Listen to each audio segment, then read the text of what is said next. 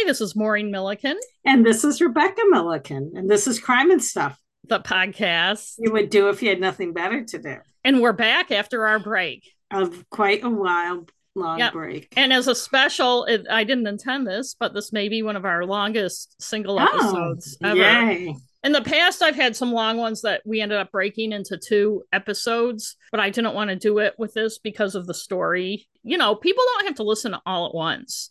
We've heard before, oh, your podcast episodes are so You know long. what though? I listen to other podcasts and I honestly don't care how long they are. Right. You can binge a podcast with eight episodes where all the episodes are 33 minutes long or you can listen to one or, or two. even like if I'm listening to Case File or something and it's a long one, like I'll listen to some of it in my car or whatever, and then I just pick it up where I left off. So I don't right. really understand. Right. I don't understand what the problem is. It's just like people who complain about a book being too long, like our community read here in town. Oh, let's not pick a long book this year. Oh, the book's too long. I'm like, well, just pretend like it's three short books. I know. I don't. I mean, I guess some people only read one or two books a year or some stupid shit, but Whatever. that's.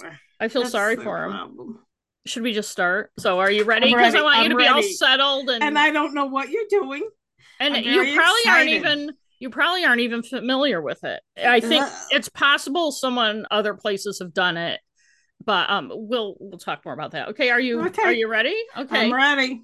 Okay, I got almost all of my information for this from newspaper accounts at the time, all of them the New Hampshire Union Leader and I had to use Ooh. the online archives for the Manchester City Library because the union leader is not on newspapers.com. And even though I have a digital subscription to their very annoying digital product, they don't have archives in their digital. And the library archives, which only go back to 1989, but fortunately for me, this story starts after that are not the pages of the newspaper like you see on newspaper.com. They're just text yes. accounts of the articles. So there were no photos. Yeah. I could find no photos online. So anyway, I got a little tiny bit from newspapers.com from like one or two little details from a story about something else. There was also an incredibly flawed episode of Swamp Murders Ooh, about this case. Murders. Yes. I'll note it as a source when I use information from it. It had many, many errors. It was laughable in many places, and I had to pay a dollar ninety nine to get it on YouTube so I could hate yeah. watch it. But it was worth hate watching it, and it did give me one vital piece of information that I hope is accurate, and some other information. But again, I'll I'll note that when I get to it. So should we just start? Yes, I'm excited. Okay. Floyd Welch and his wife, Jay Villani Welch, were on a walk along Stark Lane in Manchester, New Hampshire on April 24th, 2004. It was a cloudy and breezy morning, typically cool for April, with temperatures only in the 40s. Not a great day for a walk, but they were selling their house and had to get out so the realtor could do a showing. Mm. It had been an average snowy winter in Manchester, the state's largest city, with a population at the time of around 100,000 though um, that 100,000 may include the suburbs. I don't know. There have been about 60 inches of snow that winter. The first major snowfall was the first week in December when they got about eight inches. By the end of April, the snow was gone, but things hadn't started greening up much yet. And the world had that brown and gray, dirty northern New England mm. look that it takes on during what we call mud season, mud where season. everything is kind of dead. Any grass and stuff from the summer and fall before is just brown and dead and broke. The road Floyd and Jay were walking along wasn't particularly scenic either, though it's right next to the Merrimack River, which divides Manchester in half. As the couple walked along the road near the scrubby, overgrown, and swampy area where radio station WGIR has a transmission building and a couple of radio towers, Floyd saw a small black snap purse. It was dirty, like it had been there all winter. He kicked it aside and saw a piece of clothing, a black bustier type top or a crop top, depending mm. on which article you read. In any case, the clothing there seemed odd to him. He looked around and saw more clothing in the scrubby brush that led to a small boggy pond near the radio transmitters. All of the clothing was dirty and flattened like it had been there all winter. Where's the body? He said jokingly. no. They didn't have to look for long. As they followed a short makeshift trail into the brush, they saw skeletonized human remains Mm. at the edge of the small bog near the towers. Welch told the Union leader later that day that the remains had to have been in the water over the winter because they were little more than skin covering bones. Ah. The ribs and parts of the skull were exposed. Still, there was enough there that Welch, 49, realized the body was naked except for what he thought were green socks. More on that later because it's a semi important detail. Floyd and Jay, in the first seconds of seeing it, found it hard to recognize it as once human. It looked like a piece of driftwood, Floyd said. Stark Lane is a narrow road in a small neighborhood on the city's west side, crammed between Interstate 293 and the Merrimack River. Now, 20 years later, homes are jammed along the very narrow street, which is off Front Street, also Route 3A, which is a two lane road that runs from Manchester north to Concord. Back then, there were fewer houses. Despite its closeness to the highway, exit 7 from 293 is just yards away.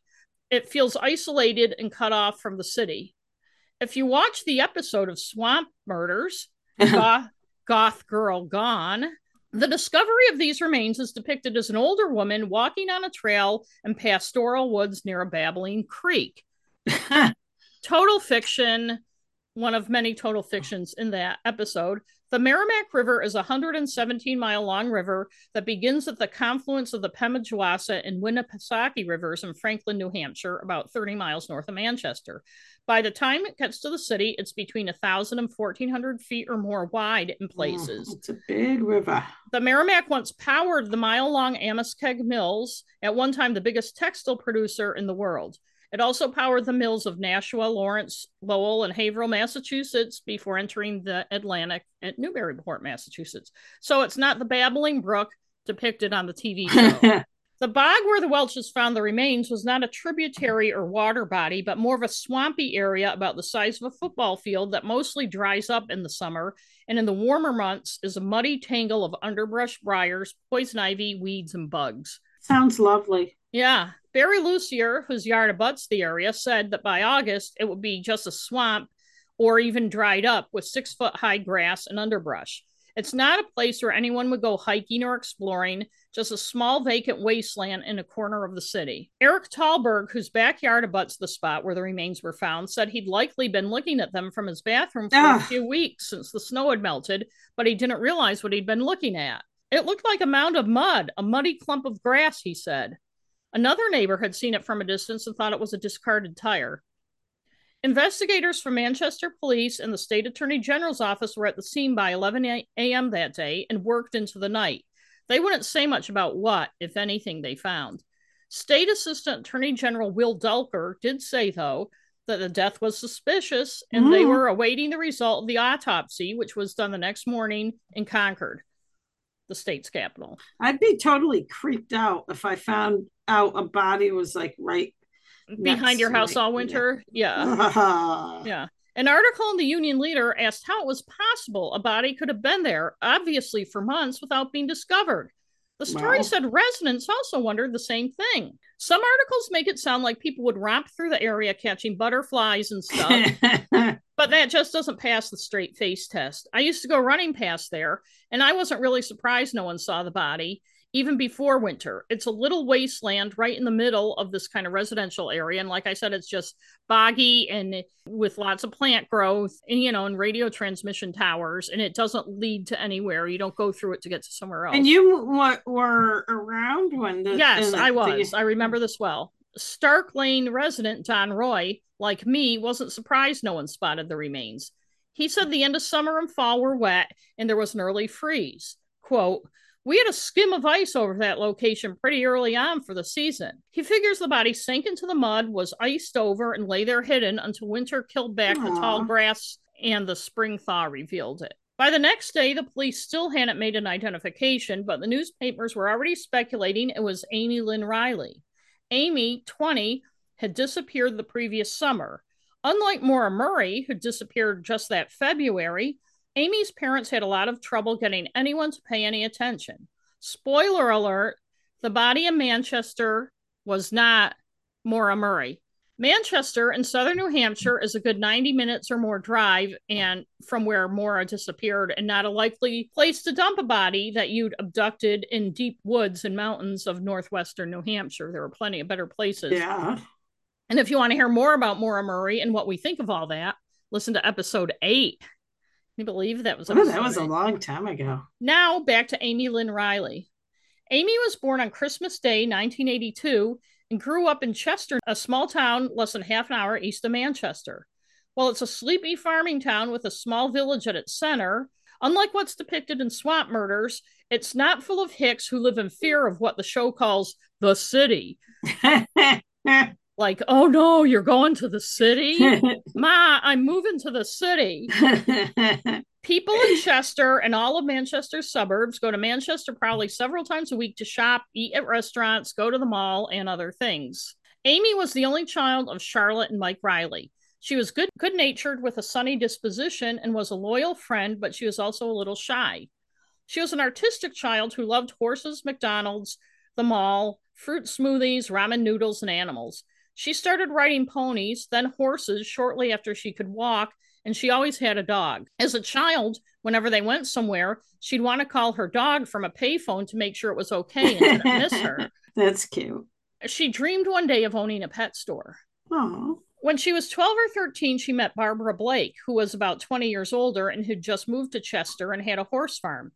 Amie spent long hours at Blake's horse farm, house sitting and helping care for the horses. Amie was an accomplished horsewoman and endurance rider, winning many trophies. She often confided in Blake, who thought the child was lonely. In her teens, Amie made money babysitting, saving up enough to buy a small truck when she was 15. She and her father fixed it up and she paid for her own insurance. But around that time, something changed for Amie. She'd always been a smart and conscientious student, but her junior year at Pinkerton Academy in Derry, New Hampshire, she flunked all her classes. Hmm. And Pinkerton Academy, by the way, is is and was then the state's biggest high school. It has about 3,200 students, Wow. which is the same size as the town I live in. So she flunked all her classes junior year, but changed her report card, and her parents didn't find out until the end of the year. Mm. That summer, Amie was sent to Outward Bound and seemed to embrace the challenging outdoor program. She and her parents also went to family counseling. Even so, Amie dropped out of high school in October 2000, her senior year, which broke her relationship with her parents, at least temporarily. Her mother said, I think she decided to screw off her whole junior year and she was living a lie and she couldn't live with that. Amie, 17, moved out of the house. She told Barbara Blake and other friends that when she went back to get some of her stuff, including her mountain bike and saddle, she was locked out and couldn't get in. Her mother Hmm. later said that her stuff was in the barn and she could have gotten it if she had wanted to. It's Her mother said, We changed the locks in October when she left. We did not want her to come back to the house while we were not here. There was nothing here that was of value to her that she had a right to come back and take, and she certainly couldn't afford to take her horse. And I wonder if there was stuff going on that her mother did not tell the media. People Amie might have been associating There's with. got to be something. Her parents also hired a private investigator to keep tabs on her for them. I don't know how long it lasted. I don't know that it was a very long too. time. Amie, estranged from her parents, became legally emancipated at 17. For a short time, she worked at a pet store in Hudson, a town across the Merrimack River from Nashua, about half an hour south of Manchester. Amie lived in an apartment above the store, but that all ended when she reported the store owner for selling sick puppies. Her Mm. friend Crystal Valier said, Amie turned her in because Amie was an animal lover. She didn't Yep. like it at all. To make ends meet, Amie briefly worked in the local porn video industry, Valier said. Amie lived where she could, even for a short time living in her pickup truck. At some point, Amie lost her driver's license and was also charged with unlawful possession of alcohol and for carrying a dirk knife, which is a dagger like knife with one of those fancy handles. It's against the law in New Hampshire and most other states to carry one concealed. Huh. It was around this time that Amie, who had a blonde, blue eyed girl next door look, changed to a goth look, dyeing her hair black or other colors and dressing all in black clothes. Janelle Robb, a friend of Amie, said, She had a lot of hurt in her life. I don't know how many times she lived with different friends, but it just started to wear on her. Despite all of Amie's problems, Valier, her other friend, said she was very intelligent, hardworking, and was the least judgmental person I have probably ever met in my life. She was a Capricorn, same as me, Valier said. Mm. Riley loved astrology and fantasy stuff, according to Valier, and would spend hours at Barnes and Noble bookstore reading books on the subjects. She also loved to draw, filling sketchbooks with dragons and other figures. When Amie was 18, in October 2001, she married Marcus Ross, a mm. musician who was older than her. The marriage didn't solve her problems, though. She struggled with feelings of worthlessness and began drinking heavily. Ross also physically abused Amie. Mm. Amie's friend Barbara Blake told Union leader reporter Kathy Marchocki she was so vulnerable. So any man who came along and gave her attention and said, You're pretty, you're nice, she was just, Really? I am? Then she got into the wrong crowd. On the Swamp Murder show, this is depicted, the wrong crowd, as a bunch of ultra goth punk rock looking people all hanging out in what's apparently supposed to be a downtown Manchester parking lot with fires burning and 55 gallon barrels, smoking, drinking, Ooh. and laughing with evil intensity. Sounds like fun. For no apparent reason. As someone who lived in Manchester at the time and worked at the newspaper there, I can tell you that what's depicted in swamp murders just did not exist. Most I'm disappointed. Most people and I, most people in in articles back then said Amie's goth look stood out. So it wasn't like she was hanging around and with this roaming band of goths.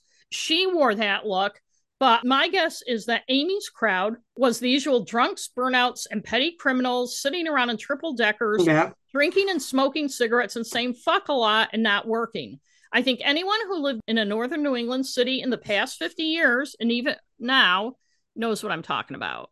Do you, Becky? Yes, I do. The kind of person I'm talking. Amie's marriage to Marcus. My Ro- friends. Yes, I know. Amie's marriage to Marcus Ross didn't last long. Oh. They had split by January 2003, and he moved to Florida. Amie started working on trying to get a divorce. From the little written about it, it doesn't seem like he was contesting it or anything. It just seemed like it was a hassle for her, and she had other stuff going on. In early 2003, she began dating Joe Pelletier, and for a while, the two lived with Pelletier's father, stepmother, and sister in Londonderry, New Hampshire, another town in the Manchester suburbs. For listeners who are not familiar, particularly those in the UK. Unlike in Northern Ireland, Derry and Londonderry in New Hampshire are two different towns. yeah. They're both towns that are just east of Manchester and suburbs of Manchester. So just so um, when I'm talking about Derry or Londonderry, they're, they're separate towns I'm talking about. Joey's father liked Amie. She was hardworking, smart, and kind, and had a passion for animals. She told him she hoped to become an animal breeder. It didn't take long before Pelletier's father convinced Amie to call her parents. She started with her father, but soon in early 2003 was talking to both of her parents frequently Aww. on the telephone. Her friend Crystal Valier said that Amie told her that her mother cried she was so happy to hear from her. Aww. Amie and Joe soon moved out of his father's house and into an apartment at 315 Cedar Street in Manchester. The Swamp Murder show inexplicably shows a cute little white bungalow. but in reality, they lived in a in one of those big blocky three-story apartment houses built in the late 18 or 1900s for mill workers, not a triple decker which has like one apartment per floor, but one of those bigger, just big like box Lewiston. wooden ones. Like Lewiston. Lewiston was the one thing I thought of. Downtown Manchester and other mill towns across New England are loaded with them, and they're usually at the lowest end of the food chain as far as living accommodations go. Crystal Valier said Amie and Joey Pelletier seemed happy together. She really liked him a lot, and Joey really liked her. Amie also was getting her life together. She began studying for her GED, which is a uh-huh. test you can take to get your high school diploma if you dropped out. And she got a job with a temp agency, Labor Ready. Through the agency, by summer of 2003, she was working on the picking line at Erco Construction and Demolition Recycling in Epping, New Hampshire. The job involved removing plastic, paper, and sheetrock from the mix of construction and demolition Ugh. debris that came across the recycling line. And I know she was working there in the summer of 2003. She may have been working there much earlier than that. It's not clear. At the job, she not only worked alongside full time ERCO employees, but also minimum security inmates from Rockingham County Jail. Mm. She had a dog, Beezer, who was a pit bull, and a cat, Kit Kat, who was pregnant in the summer of 2003. Mm. Joey Pelletier thought that Amie was unique, beautiful, and brilliant. He hoped to marry her, even though she said that she was never going to get married again. Smart girl. Yeah.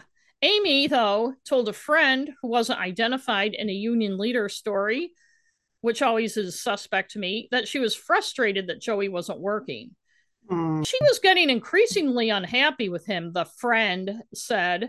He wouldn't get a job and he wouldn't do much around the house. And she had to bust her butt for him. But she did love mm. him. Sounds um, typical. The friend also said that Amie had an interest in some guy at her work, one of the Rockingham County Jail inmates. I think he was getting out of jail soon, but mm. I don't mm. think they ever hung out, the friend said. Whatever Amie's issues may have been with Joey, that summer she gave him a watch that didn't have any hands and told him, This represents our love. Our love is endless. Aww. Sweet. That's sweet. Amie's life hit a bump on August 9th, 2003, when she was grabbed by two men, pulled into a car outside Cumberland Farms in downtown Manchester, brought to an apartment, and raped. Ah. She immediately reported it to police. At the time, there was a serial rapist in the city, though police hadn't made that fact public. Mm. They didn't think the attack on Amie was one of his anyway. The serial rapist was a white guy who operated alone, and Amie told police her attackers were two Hispanic guys. Six days later, on August 15th, Amie and a friend from Labor Ready, Kathy, decided to go out for a night of fun. Joey was going to join them, but he had two friends from Londonderry showing up at the apartment, Justin Quish and Christopher Fields. So he dropped Amie off at the Hogs Trough Saloon on Ooh. Lincoln yeah, on Lincoln Street in Manchester around seven, then went home to meet his friends with the plan to bring them back to the club to join Amie and Kathy. Amie was dressed in either a black bustier or a cropped shirt, depending on which article you read, mm. a black skirt, a long black coat with a feathery boa fringe, and black boots. Mm. The swamp murder episode shows her dressed in basically a dominatrix outfit, including full black corset and fishnet stockings. Oh my god! But I think her look was more goth than BDSM. She was wearing like a coat with a, a long coat with a feather boa. You know, who, yeah. In any case, as the union leader reported, at the Hog's Trough, quote, she attracted attention with her body piercings and goth style clothes, Ooh. unquote. The Hog's Trough which had opened the year before, catered to an older crowd. I mean, older than Amie. Amie was 20 at the time. Mm-hmm. It served full meals and had a house band, the Bars, that covered Aerosmith, Bad Company, Three Doors Down, the Foo Fighters, and more. The hmm. night Amie and Kathy visited, the band was Fear of Flying, another local cover band that skewed more toward heavy metal, playing Pantera and Iron Maiden, but also the Beatles and Bon Jovi. Well, of course. It's Manchester, after all. Amie, as I said, was younger than most of the crowd there, which made her stand out as much as her goth look did, manager Shannon McCarthy said. A guy started buying Amie and Kathy drinks. Uh. He was described as stocky with brown hair. After they'd been there for about an hour, the bouncer, whose shift had just started, thought Amie looked a little young and asked her for an ID. She didn't have one, so he escorted her to the door. The manager, Shannon McCarthy, said that Amie was also acting drunk, but that they hadn't served her any alcohol. Mm. Kathy said also that Amie had too much to drink. So my guess is the bar was just covering its ass, saying Amie hadn't been served. Technically, yeah. she hadn't because that guy was buying them drinks. Oh yeah, you know? yeah, yeah. Anyway, Amie told Kathy to stay if she wanted, that she'd walk home. The bouncer who escorted Amie to the door watched as she crossed Lincoln Street. Most reports said she crossed the street to the Hideaway Lounge, which was another bar. In reality, it wasn't right on the street across Lincoln Street's only a, a two lane, you know, city street.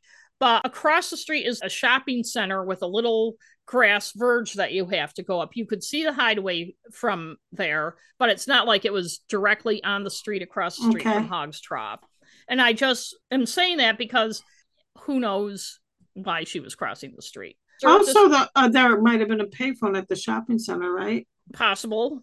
Yes. Yeah. Manchester, despite being the biggest city in New Hampshire, really isn't that big in a lot of ways. It was less than half a mile, a couple blocks north on Lincoln Street, then a couple west on Cedar to Joey and Amie's apartment. She could have easily walked home. When Joey showed up sometime between 9 and 10 with one of his friends, Justin Quish, he found Kathy, but not Amie. Kathy told him Amie got too drunk and they kicked her out, but not hmm. to worry, she was walking home. Kathy told Joey all about the tall, stocky, dark haired guy who'd been buying them drinks. Joey drove the several blocks back home, but Amie wasn't there. He didn't see her on the way. He drove around a little and didn't see her walking around anywhere. He called her friends, but nobody picked up, or the ones who did hadn't seen her. And just a reminder that while in 2003, some people had cell phones, a lot of people still didn't, particularly if they were lower income. Yes. And none of these people did. He went back to the Hog's Trough and manager Shannon McCarthy told him about Amie being escorted out and that the bouncer saw her cross the street to the Hideaway Lounge. Joey went over to the Hideaway, looked around, but Amie wasn't there. As the night wore on, he got more worried and more drunk. He called Manchester police around 3 a.m. to report her missing. They told him to call back after he'd sobered up. Oh, jeez. He was worried because she'd said she'd be there and she was reliable like that. Also, she'd been raped by two men less than a week before, and it had him jumpy, and he was worried about her. She also had $675 in cash, the rent money in her purse. And on top of it all, he wanted to make sure the cops knew if something happened to her that it wasn't him who had done it. Mm. Poor Joey, though, I think he went about that the wrong way. He called the police again later in the morning and filed a missing person report, but the police didn't seem to take it very seriously. Manchester police passed the report off to the Hillsborough County Sheriff's Department. It's not clear when. It could have been after Joey told them he had also told Amie's parents that she was missing. And the Hillsborough County Sheriff's Department, who had an investigator who handled missing person cases, talked to Shannon McCarthy, the bar manager, who told the investigator a bar patron told her she'd seen Amie arguing with someone across Lincoln Street after she was tossed out. The investigator tracked the person down. The Hog's Trough had a lot of regulars, and the woman said she saw Amie arguing with a short, stocky, brown haired man, not to be confused with the tall, stocky, brown haired man who was buying them drinks. The patron said it looked like a boyfriend girlfriend thing. Hmm. The bar patron, who isn't named in any of the articles, is the only person who apparently saw an argument going on or Amie talking to anyone. Everyone from the police to his family told Joey Pelletier that Amie probably took off she had the rent money. She's an adult. Blah, blah, blah, blah, blah. The fact that she'd had a rocky couple of years and dressed in goth clothes and had piercings didn't help. In the days and weeks after Amie vanished, Joey kept going back to the Hog's Trough and anywhere else he could Aww. think of to talk to people and see if he could find out what had happened to her. He said that at least three people told him they saw Amie with a stocky, tall, dark haired man that night. He and his sister, Christina, put up flyers around town offering a $2,500 reward for information. He gave police every detail of information he could find, but they didn't seem that interested. He couldn't believe she'd just walk out, particularly with the rent money, which was totally against her character. She was very responsible. And even more not like her, she wouldn't have left her dog, Beezer, and her very pregnant cat, Kit Kat. Exactly. Joseph Pelletier III, Joey's father, and Joey's Ooh. stepmother, Rebecca, kept telling Joey that Amie had taken off, but he only responded, No, everything was fine with us. She didn't take off. Joe Sr. said, My son was so distraught for months. But eventually, Joey accepted Amie and moved on. Quote, I think she left with a tall, stocky, dark haired dude and got back into drugs, which she mm. briefly dabbled with before they dated, but once they started going out, she had stopped doing. Joey moved 90 minutes up Interstate 93 to the mountain town of Lincoln. Other friends kept their hopes up. Janelle Robb posted Amie's picture on suicidegirls.com, a self described pinup punk rock and goth girls website, hoping someone would have information, but she didn't hear anything. Charlotte Riley, Amie's mother, also didn't believe Amie had just taken off, despite the fact that people and the police kept telling her that she probably did. That would be so frustrating. I know. You'll see. Amie had just started reconnecting, and Charlotte couldn't believe that she'd suddenly stop. She also knew, and and as this with so many things, people think, well, she didn't want to be with that boy anymore. A 20 year old girl, even back then without social media and stuff, she may leave the guy, but she's not going to not talk to her friends about it. How many people do you know that have right. taken off with no, like you just said, with no word to anyone? It's I mean, so it rare. happens. It happens occasionally, but anyway, Mm. Charlotte Riley knew Amie wouldn't leave Beezer and Kit Kat. Mm. When Charlotte went back to look around the apartment at Joey's invitation, she saw Amie's GED study books all spread out on the desk, her checkbook, her ID, and other things she wouldn't have left behind. Joey let Charlotte take all of Amie's stuff home with her. On August 20th, five days after Amie disappeared, Charlotte Riley was reading the paper and saw that Stephen Deshane, 32, had been arrested at his mother's house in Laconia, and he was charged with committing three rapes in Manchester in June and July. Gee, Mike, look at this, Charlotte said to her husband. Have they ever connected Amie with that? And again, this was only five days after Amie had disappeared. At the time, Charlotte didn't even know Amie had been raped earlier that month. Mm. Also, she and the rest of Manchester didn't know until that article was in the paper that there had been a serial rapist running around the city. The Manchester police detective assigned to the case didn't call Amie's family until a week and a half after Joey made the missing person report. So it was after Charlotte saw that in the paper. He left a message saying Amie was apparently still working that they'd been told by Labor Ready that she'd shown up to work after she'd supposedly disappeared, and he hmm. suggested that she might just be staying with other friends rather than Joey Pelletier. Charlotte called the detective back and brought up the rapist who'd just been arrested. They poo pooed her questions oh, about it. They do. After all, Deshane's hadn't killed anyone. He just threatened to with a knife. Oh, okay. And they pointed out Amie's rapists were two Hispanic guys. And that's the first time Charlotte found out that Amie had been raped just a couple of weeks before. Just how would they know that he didn't kill anyone? Because they hadn't found anyone? You know what I mean? He's a rapist. So preaching to the choir, baby. Yeah, okay. And on that topic, the fact that those rapists were not Deshane doesn't mean Deshane couldn't have done something to Amie the I fact know. that the guys who raped her April, I mean August. Oh, she already got raped, right? So, she so she's that's her again. quota for the summer or whatever. But police still didn't really think anyone had done anything to Amie anyway. Charlotte also called Labor Ready after she got off the phone with the police and found out Amie hadn't been to work since August 14th, the day hmm. before she disappeared. She told the police, you know, that they had been wrong about that, but they didn't seem too concerned. Detective Nick Willard, who later became Manchester's chief, says 10 years later on the Swamp Murder Show that mix up was embarrassing, but he doesn't mm-hmm. really explain what happened. As you'll see, there's a pattern in this of the police just not giving a shit, but later they didn't want to admit that. I also think it's interesting that they had passed the missing person report off to the Hillsborough County Sheriff's Department guy but it was a Manchester police detective calling Charlotte Riley and not telling her that Hillsborough County was handling it. And I think the Hillsborough County guy just went through like a rudimentary thing and said, you know, this kid, she's a street kid. She had her license revoked, you know, a while back. She drinks, blah, blah, blah. So she probably just took off. The show makes it look like the cops were on top of Amie's disappearance from the beginning, but they were not. After those couple of check ins by the detective, like I said, it seems like nothing more was done as far as Amie's missing person case went. Charlotte Riley begged the Manchester police to add Amie to the National Crime Information Center database, NCIC, operated by the FBI until a missing person is listed there by law enforcement, they huh. cannot be listed on the National Center for Missing Adults, the National Center for Missing and Exploited Children, the Child Protection Education of America website, or any other official missing person website. They have to be listed by law enforcement on yeah, NCIC first as missing. Sense. Manchester police refused to, telling Charlotte that Amie didn't qualify, but they wouldn't explain why she didn't qualify. Meanwhile, Amie's sightings kept popping up among friends yeah. and acquaintances, though no one who knew her well had seen her, and none of the people who claimed to have seen her actually talked to her. Amie's friend Crystal Valier kept hearing the rumors, including one that Amie was working at Dairy Queen. She started going there just to see, but never saw Amie there. Shannon McCarthy, manager of Hog's Trough, said she heard that a woman who was a customer at Spider Bite Body Piercing on hmm. Elm Street in Manchester was telling people there people think I'm missing and they have posters up all over about me.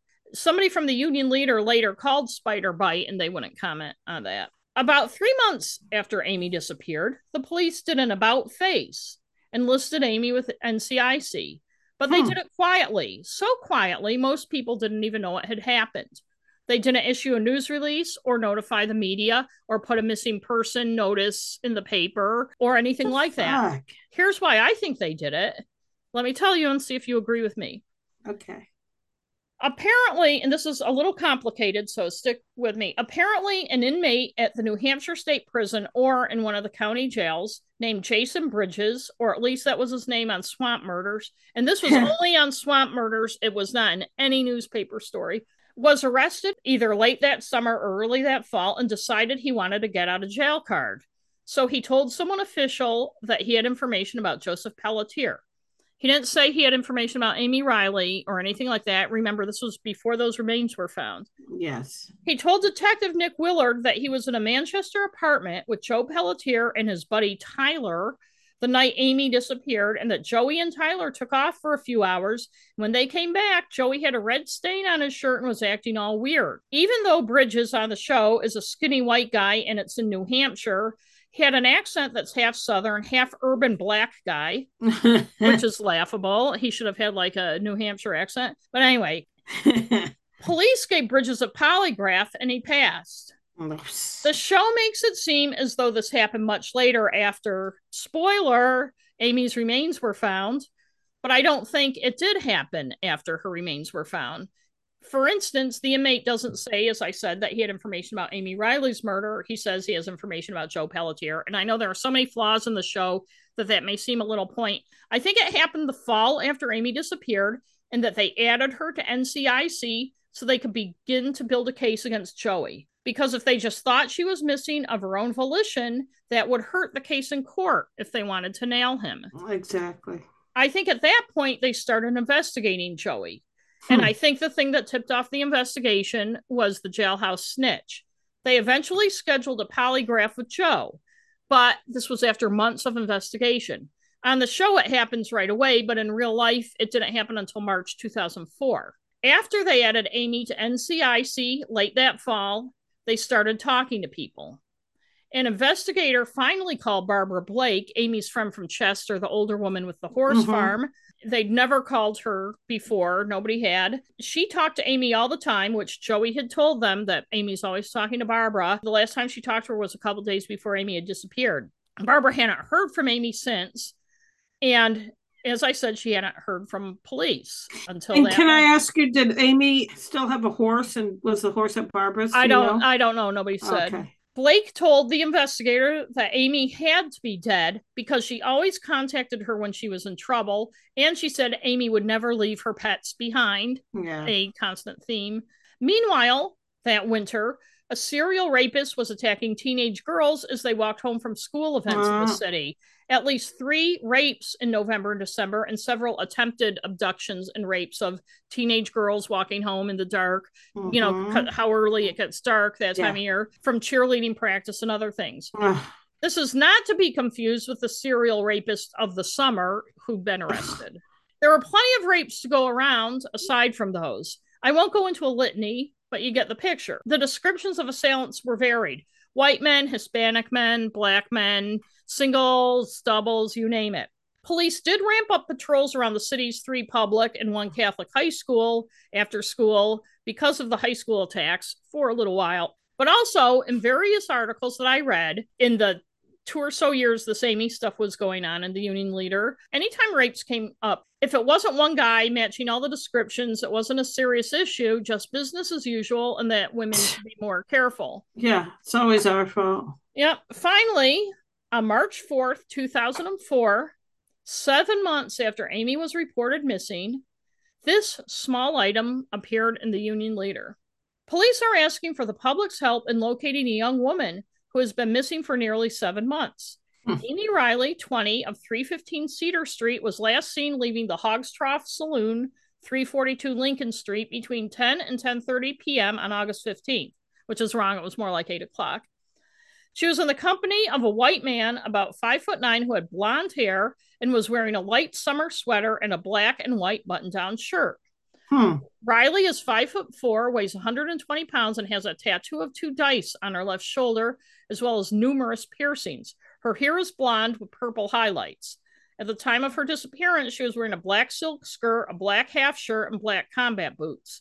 Anyone with information concerning Riley's disappearance or whereabouts or about the man she was with is asked to contact Manchester police detectives at 668 blah blah blah or Manchester Crime Line. I think it's interesting that despite the fact that one person who saw Amie after she left the bar, the one who supposedly saw her arguing with but not leaving with, a guy, she consistently said he had brown hair, but the description says blonde, and also gets the time wrong by about two hours. Yeah. It makes me wonder where all this came from, if anywhere, and shows the lack attention to detail. Apparently, probably after that appeared, the union leader interviewed Amie's parents, but I can't find the article. There are references later to an interview earlier this year. And the reason I think it would have had to have been after this item appeared at March 4th is because I can't imagine they would have run that without referencing the interview unless it was some editor who wasn't paying attention, which also happens. Hmm. In that interview, which was later quoted, Mike Riley, Amie's father, said, She just disappeared into thin air. Charlotte hmm. Riley said, I pray dearly that she is alive, but since so much time is going by, the odds aren't very good. There's no use of her social security card, no evidence that she's even out there. My hope is that she is well and will contact someone if she is, but what else can you say other than you hope and you pray daily? She mm. feared her daughter might have been drugged and trafficked. Mm. Charlotte also said she thinks police didn't make Amie's disappearance a priority because she disappeared from a bar, in contrast to Maura Murray, who had just disappeared weeks before the item appeared. And Maura, as you know, disappeared after crashing her car on a remote western New Hampshire road on a winter night. Charlotte said, But Amie's a person. She had a family, people who love her. If it wasn't the missing notice on March 4th that spurred the interview with the Rileys, I would say it was the media frenzy after Maura disappeared on February 9th, because there was a story in the paper every single day for week. Like I said, if you want to know more about Maura Murray, episode eight. Charlotte Riley also later said, particularly after the February 2004 disappearance of Maura Murray, that she tried to get media attention but couldn't. I don't disbelieve her but at least at the papers I've worked at, and I was at the union leader at the time, but didn't have anything to do with decisions made about this case and story. And I don't remember any discussions about it. But in general, at papers I worked, including the union leader, the first thing a reporter would do if somebody calls up and says, My daughter is missing, would you do a story? Is call the police. If yeah. the police say, Nah, don't bother, there's a lot of reporters or editors who would drop it. Some reporters would still pursue it. I can't say that's what happened, but if Mrs. Riley tried to get the union leader to do anything, it's likely that's what did. Or one of the reporters called the police because the reporters were friendly with various cops, and a cop said, Yeah, you know, we think it's the boyfriend, so she's not really missing. And when we nail him, we'll give you the scoop, which happens too. That makes sense. And police did think it was the boyfriend. By now, Joey had moved to Lincoln, as I said, 90 minutes north of Manchester. But a Manchester detective that March went up to Lincoln to interview him. And they set up an appointment then for Joey to take his polygraph. So this was before those oh, yeah. so those were before those remains were found. And that's why I think in November they put her on NCIC. Then they investigated to get their case set up before they gave Joey yeah. a polygraph. My advice to Joey, don't do it and get a lawyer. Unfortunately, exactly Joey did not ask me for my advice. I wouldn't Poly- take a polygraph. The polygraph was scheduled for April 29th, 2004. Your birthday! My 43rd birthday. Aww. But then on April 24th, the Welches came across the skeletal remains Aww. of Stark Lane. Charlotte Riley was sure the remains were Amie because the hmm. clothing that was found was what her daughter was wearing the night she disappeared. Quote, I truly believe my daughter died the day she left the bar, yeah. Riley said. Police were waiting for the medical examiner and dental ID before they officially ID'd the remains, and that took a couple days. The ID was finally made at a news conference on April 26, two days after the remains were found. Attorney General Peter Heed said, This case is being treated as a suspicious death. Mm. Less than two months later, by the way, Heed would resign amid charges of sexual harassment. But that's hmm. a story for another day. Yeah. and all I can remember is some faux grainy photo somebody had of him standing on a table with his shirt off, waving it above his head at some party. That sounds like fun. They'd ID'd Amie by dental records. She was too decomposed to ID any other Aww. way. Senior Assistant Attorney General Will Delker said. He said the medical examiner's office couldn't determine the cause of death and forensic experts who have experience dealing with decomposed bodies are being consulted. By the way, in Swamp Murders, this is depicted as a quirky, very strange donut eating medical examiner, Sounds- a la those stupid TV shows, getting all excited about bug larvae and larvae stuff. and stuff, but that didn't happen. Manchester Police Chief John Jaskolka said that witnesses reported seeing Amie leaving the saloon with a white male with slicked back black hair Oh, approximately geez. 35 to 40 years of age, approximately five foot eight, wearing a white shirt and dark pants. I'm like, what happened to the blonde guy in the March 4th notice? Was that just People get your friggin' story straight? Jaskolka said, the information we have is that she left willingly. Mm. Jaskolka yeah. and Delker said investigators have interviewed a number of Riley's friends and people who were in the hog's trough the night she disappeared. Jaskolka also confirmed they could find no one who'd had contact with Amie since the night she disappeared. And they could have known that seven or eight months before, but whatever. By now, police, I'm sure, realized how bad they looked as far as not investigating her disappearance more thoroughly back in August, and they had a lot of spin controlling to do. Mm. Jaskolka said that police began investigating Amie's disappearance August 16th after Pelletier reported her missing. This was not something she was likely to do, and he means voluntarily disappear. In answer to reporters' questions, who knew that was a load of crap, Jaskolka said he agreed that once it is clear someone has not disappeared voluntarily, the person should be promptly listed in the NCIC. Mm-hmm. The next day, through a police spokesman, because he hadn't fully answered, I'm sure reporters were calling wanting more after the Redditor said to him, Didn't he even answer the question? So call and find out. Jaskolka said, Even though she wasn't entered in the NCIC system, that did not preclude us from initiating an investigation, and officers continued to follow up throughout the time that Amie Lynn was missing. Bullshit. Yeah, I call bullshit. In Chester, Amie's hometown, those of us who knew her are sad, said Brian Gibbons, a 21 year old construction worker and friend of Amie. She helped me out and through a lot of rough times. He said he lost track of her about two months before she disappeared. Some people in Chester, though, despite its smallness, hadn't known she was missing. Joe Massani, owner of Spollett's General Store in Chester Center, said, Nobody in town even knew anybody was missing. No one heard about it. We hmm. sit in here in New Hampshire and hear about all these missing girls out west, and we had one here and never had anyone heard that there was a missing person. Hmm. One thing that puzzled her friends was the guy who'd found her, Floyd Welch, said the remains had green socks. Her friend Crystal Valier said, I thought that was strange because Amie never wore socks. Every one of her friends said the same thing. We all thought that can't be Amie because if Amie was wearing socks, they would be black. We never knew her to wear socks. She didn't even have any socks. Hmm. Joey Pelletier said he couldn't remember whether Amie was wearing socks the night he dropped her off at the Hog's Trough saloon or not. She had combat boots on but he said she barely ever wore socks and only owned a black pair. She hmm. doesn't own green socks, and neither do I, he said.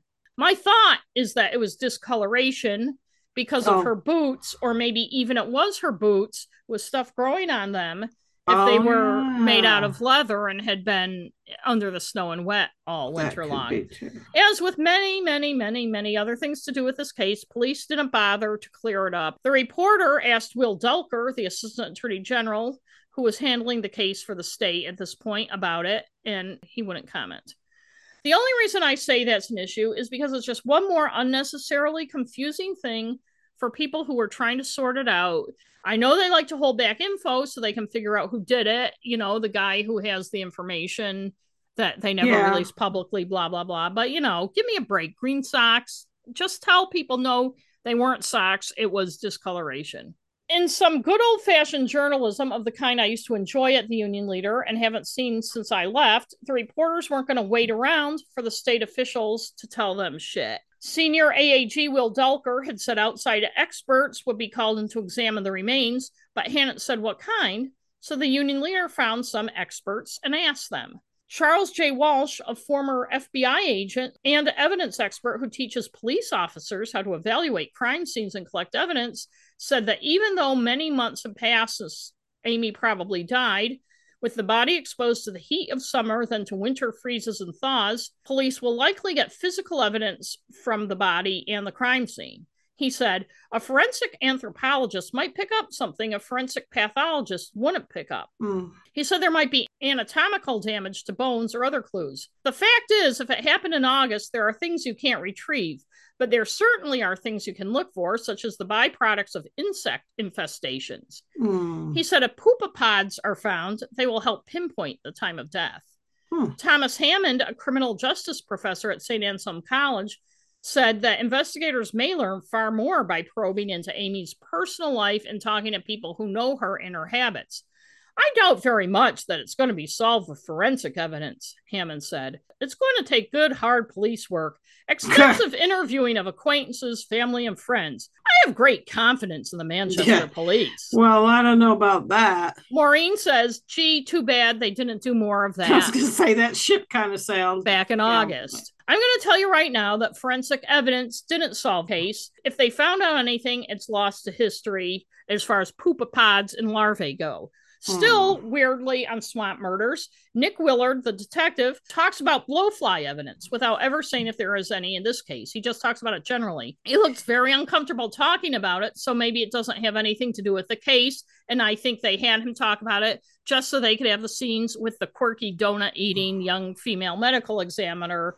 Because at the time, you know, because that was 10 years ago, and all the crime sh- shows on TV had quirky young female medical examiners. Yes. Though, given all the other bullshit on that show, you'd think that Willard would have breezed right through no matter what. In any case, issues with the investigation were definitely beginning to come clear, and I mean in real life, not on swamp murders. Police now had three different descriptions that they gleaned from their eight months after the fact interviews. The first one was the one in the March 4th news release a white man, about five foot nine, blonde hair, and wearing a light summer sweater and black and white button down shirt. The second is a well dressed white man with dark, slick backed hair, wearing a white button down collared shirt and dark pants. The third is a white male in his early 20s with dark, possibly brown hair, about five foot five to five foot seven, weighing between 150 and 170 pounds, and wearing a burgundy or maroon jacket or sweatshirt. Those could be most of the male population of Manchester, New Hampshire. There was also a composite sketch from about a month after Amie disappeared that police hadn't said anything about publicly. Somebody tipped off Union leader reporter Kathy Marchocki, who asked David Ruff, the assistant AG who was now in charge of the case, about it. Ruff acknowledged a composite existed, but he said that it came out of an interview of a cook at the Hog's Trough on a matter that didn't have anything to do with Amie's case. And I guess the cook brought up, oh, by the way, I saw blah, blah, blah. And it wasn't made public because there is no evidence of a link to her disappearance. Hmm. He said, because the interview was generated as part of the background investigation on this case, it's still part of the case file, even though we think it's part of the file that doesn't bear any relevance to her disappearance. How would they know? Right. Put a pin in that because I'm going to talk about it later. Okay. I, I have something to say about it. But for right now, I'll say take that for what you will. But I wonder what it looked like and who it was of. Since all the descriptions Yes. are so similar, and all of them could probably be Joey Pelletier, who the union leader only described once, and they described him as having brown hair and being stocky. Any of those could kind of be him. There no no pictures to be had. I wondered, is that composite radically different so it doesn't fit their storyline? But there's even more I want to say about it, but I have to say it at the end. Delker, the other senior AAG, said they interviewed dozens of people and had gotten dozens of tips since Amie's remains were found. He said the publicity has prompted people to contact police. People are calling and that they have information on the case, and police are in the process of interviewing those people. We are certainly looking into everyone who said they saw her in the time after she was reported missing. We are talking with those people and following up on that. He said investigators haven't ruled anything in or out with respect to the time of death. Huh. If you kind of listen to that quote, basically he's saying a whole lot of nothing. Yeah. They also got Amie's ex husband, Marcus Ross, to come up from Florida to talk, and they questioned Joey Pelletier's two friends from Londonderry who he had hung out with that night. None of these people were talked to in the initial missing person investigation. Yeah. Why would they be? But no one, of course, was as interesting to the police as Joey Pelletier. Hmm. Police and Joey kept the date for the April 29th polygraph. The session lasted three hours, and it will not surprise you that they told Joey he'd failed it. Despite the fact that Joey said he didn't kill Amie or know anything about it, Joey told the union leader, They told me I did it. They said, We know that you did it, Joe. You should just come forward now. And I said I didn't do it. He also voluntarily gave them a DNA sample. And I'll say right now, there's never been any indication that DNA was found on the remains or anything. After the polygraph outside the police station, he told reporter Kathy Marchocki, I got nothing to hide, absolutely nothing to hide. And he sobbed in his father's arms. Joey Sr. said the police told him he'd missed mm. one question. They asked, did he feel he may have had some impact on her death or something like that? And he, Joey, said no, and it spiked. The reporter, Kathy Marchocki, gets the Journalist of the Year award for them putting all this into context. And I'm going to read the next few paragraphs of her April 30th, 2004 Union Leader story because it's something you never, ever, ever read or hear, except from us, of course. Here's what Kathy wrote.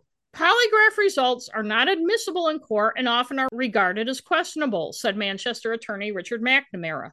Hmm. Moreover, that Pelletier said police told him he failed the test doesn't mean necessarily that he had. Uh-huh. Police are permitted under the Constitution to lie to people they interview.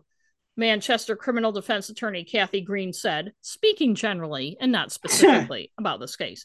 Quote, they can lie about their investigation, they can lie about the results of their investigation, and that's generally held to be a permissible interrogation technique, Green said. Assistant Attorney General David Ralph wouldn't confirm or deny whether Pelletier took a polygraph or comment on the fact Joey said he was told he failed it. Meanwhile, New Hampshire Sunday News reporter Shawne Wickham did a story a few days later looking at the string of serial rapes and attempted rapes in the city the summer before and whether Amie's rape and her disappearance less than a week later could have been related. This is not to be confused with the serial rapes of high school girls in November and December, which no one was ever arrested for. Oh, or all the non all the assorted non-linked rapes that had happened. Anyway, Stephen Deshane was arrested on August 19th, 2003, 4 days after Amie disappeared and he was arrested for three rapes that had happened between June 8th and July 25th of 2003. Manchester Deputy Police Chief Richard O'Leary told Shawne that whenever a crime occurs, it's a basic investigative method to look at similar cases, but it would be inappropriate to comment on possible suspects in Riley's murder. Assistant Attorney Ruff was also asked if they looked at the rapes when they investigated Amie's disappearance. I think that's a big fat no. That's Maureen saying, but Ruff no said shit.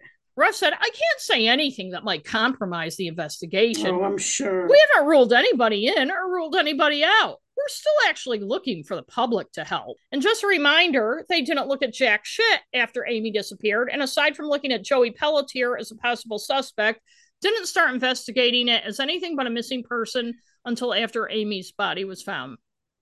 Shawne, she's a female Shawne, by the way. Not a oh, okay. One asked Ruff about the discrepancies and all the descriptions of the guys supposedly seen with Amie after she left the bar, most of which police gathered eight months after the fact. Ruff said, All the descriptions are people that we'd like to talk to, if anyone matches any of them. We can only pass on what witnesses tell us, obviously. When we're looking for a suspect, we can't reject any of them. For all we know, there's one or more people she was with. And I think it's very possible that the descriptions are the same guy. As you know, eyewitness testimony is unreliable. And most of these, as I said, were given to the police eight months after the fact. The woman who supposedly saw Amie and a guy arguing across the street gave a description, as I said, to a Hillsborough County deputy sheriff shortly after Amie disappeared, but she didn't talk to Manchester police until after Amie's remains were found. And apparently, I don't know if the Hillsborough County deputy ever passed her information or anything to Manchester police because nobody talked to her. Assistant AG Delker said about the descriptions, I don't believe any one of them are being discarded. He said, We haven't identified those people at this point. We are still in the process of trying to determine specifically who she was with when she was last seen. He said, An arrest did not appear imminent. Duh. Meanwhile, Dan Brennan, the detective who investigated the previous summer's rapes, including Amie's, said he didn't think there was a link between them and her murder. Back in June 2003, he'd linked the two June rapes, but another detective had been assigned to the July 24th one. And it was many weeks later, after Amie disappeared, that Brennan happened upon a report on it and realized that it was the same person who did the two June rapes. Now, Manchester isn't Los Angeles or New York. You'd think the detectives would compare rape reports and know if one guy was looking at a serial rapist. But what do I know? Also, if there's a victim of rape and then five days later she's missing, right? I don't know. Wouldn't you? yes, you would. You would think. I don't think it says much for the level of attention rapes were getting in the city. Oh, well, yeah. 20 years ago. Or probably now. Right. Brennan said he knew the three rapes were linked because the MO was exactly the same. It was in the same area and the type of things he wanted to do with the victims, the knife, and the whole business. It's hmm. a good hmm. thing that he saw the report of that July 24th rape because the cops actually talked to the rapist, Stephen Deshane, that day on July 24th, but almost a month later, he ended up in charge with anything.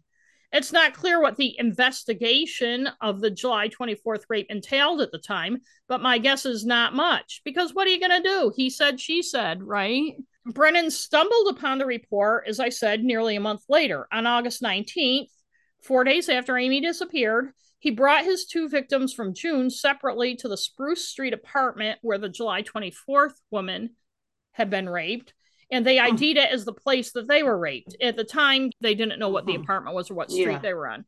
He also had them look at photo lineups on August 19th and both picked out Deshane. Deshane was arrested that night, as I said, at his mother's home in Laconia, which is about an hour north of Manchester. He'd been evicted by then from his Spruce Street apartment in Manchester. So, a guy who'd committed at least three rapes and tried some others between June 8th and July 24th had another month on the loose. Still, Detective Dan Brennan told Shawne he didn't believe Amie's August 9th rape was related to the Deshane ones because her assailants were two Spanish speaking men and had a different MO. They hmm. pulled her into a car and brought her to an apartment and raped her. And here's what Deshane did. And just a warning this describes the next few minutes. I'll be describing attacks. If you don't want to listen to it, you may want to skip ahead. It's kind of a tangent, but I think it's important to understand how crimes against women were treated and are treated in general, and certainly in Amie's case. On June 8th, the first reported victim left Mike's Pub and Grub, 155 Lake Ave, and was walking home on Lake Ave when Deshane asked her if she wanted to join him for a beer. She agreed, and they walked for a while before coming to an apartment building that looked like the first floor was gutted and mm. being renovated. She and the man went up to the second floor and into his apartment, where he pulled out a knife and said, We're not here for an expletive deleted beer. Take your expletive deleted clothes off. And my guess is the expletive that was deleted was fuck. Yeah. He held the knife to her throat as he told her to undress, so she did, and he raped her. He told her that he'd been hired to beat her up and drop her in the river, and for her to stop crying and be happy that he didn't carry out those instructions. Asshole. Afterward, he escorted her out of the apartment and told the woman she was free to go.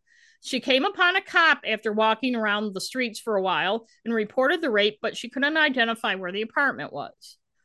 On June 25th, a woman who left Mike's pub and grub around 1 a.m. was grabbed by a man on the sidewalk who pulled out a knife and said, You decide whether you want to live or die. He walked her around the streets for about 15 minutes, she thinks, to confuse her about where they were going. And then he took her to a room on the second floor of an apartment house and raped her. They left together, and once outside, he walked with her for a short di- distance and then left her. She kept walking until she saw a police officer, flagged him down, and reported she'd been raped, but she couldn't identify where the apartment was, just like the first woman. A week later, she was admitted to the psychiatric unit of Elliot Hospital, a result of the attack. On July 24th, around 1:15 a.m., a woman leaving Flo's Bar and Grill on Lake Avenue, which is just down the street from Mike's Pub and Grub, mm. was approached by a man who asked for a cigarette. When he got close, he pulled out a knife, got behind her, and held it to her throat. He walked her to an apartment and ordered her to remove her clothes. She pleaded with him not to hurt her, and he told her to stop crying. She asked him to use a condom, but he refused. After Deshane raped her, he escorted her down the stairs. He said, Even if you do call the police, they won't arrest me. Once free, the woman ran to a payphone and called the police. She, unlike the two others, was able to identify the apartment building. I'm not sure why this rape was handled differently than the two in June, since Manchester isn't so big that the other cops working that night shift and the detective wouldn't have been aware that a similar rape to the two in June had no happened shit. at the same time of night. I think they just didn't give a shit. The police went to the apartment the woman had said, and Deshane was sitting on the front steps drinking a beer. They told him a woman had said he raped her. He said it was consensual, and she started ye- yelling rape when she asked for money, and he wouldn't give her any. He obviously wasn't charged or anything at the time. It wasn't until Dan Brennan came upon the report and connected the rape to the two June ones that Deshane was arrested. Two June women could not identify him or the apartment. The July so... 24th women did. And Deshane was basically right when he told her the cops wouldn't arrest him because if Dan Brennan hadn't been working on those other two rapes, then nothing yeah, It's like they don't even, her word isn't even. Right. It's like, what are you going to do? She said she was raped. He said it was consensual. Yeah, you know? I mean, you know. The victims testified at separate trials. Of course, Deshane testified in his own defense, and he said it was consensual and that they wanted drugs or money and got upset when he wouldn't give them to them. At his trial on the third victim's rape, two years later, he changed his story to say that she went with him because she thought he'd give her drugs. And then when he didn't, she got upset with him and told oh, him she'd tell the police she was raped. He told investigators that because of that, it wasn't 100% consensual. He was sentenced in 2006 to 50 to 150 years in prison. And the judge said if he could have given him more time, he would have. Deshane obviously wasn't the only rapist in town, but he was the most famous one that summer. Oh, now back to Amie. Manchester Police and the State Attorney General's office would not publicly discuss any potential suspects in Amie's murder, including whether Deshane's was one, as I said earlier. On May 7th, 2004, the discovery of remains near Mount Kearsarge in northern New Hampshire, spoiler, it wasn't Maura Murray, became an opportunity for Amie's mother, Charlotte Riley, to join Fred Murray, Maura's father, and Bruce and Kelly Maitland of East Franklin, Vermont, whose daughter Brianna, 17, was last seen on March 19th, 2004. They all joined together in a press conference to bring awareness to missing and murdered women in New Hampshire and Vermont and urge police to do more and take reports of missing women more seriously. No shit. Amie's remains were cremated and a memorial service was held on May 23rd at St. Christopher's Episcopal Church in Hampstead, New Hampshire, another suburb in the area of Darien, Londonderry. Charlotte Riley said that anyone who wanted to attend was welcome, and about 300 people did. Instead of flowers, she asked that people make donations in Amie's memory to the Center for Missing Adults in Phoenix, Arizona. The police also that day upped the Manchester crime line reward to its maximum $5,000. It had been 2500 Senior Assistant Attorney General Will Delker said police continued to speak with witnesses and analyze information. Mm, yeah. They were Quote, analyzing. Yeah, analyze their ass. Quote, I certainly don't doubt that the amount of time that has passed will make it more difficult to solve this case, but we're still hopeful that we will be able to do that, mm. he said. Manchester Deputy Police Chief Richard O'Leary said, I'm confident, I'm upbeat. We are certainly going to go out there a thousand percent, and we will continue to do so. Charlotte Riley wasn't so sure, given the length of time that had lapsed. I am not optimistic that there is a pending arrest, she said. She was right. As summer wore on, not much happened with the investigation. On August 4th, 2004, the union leader had the headline Police remain hopeful they'll find killer.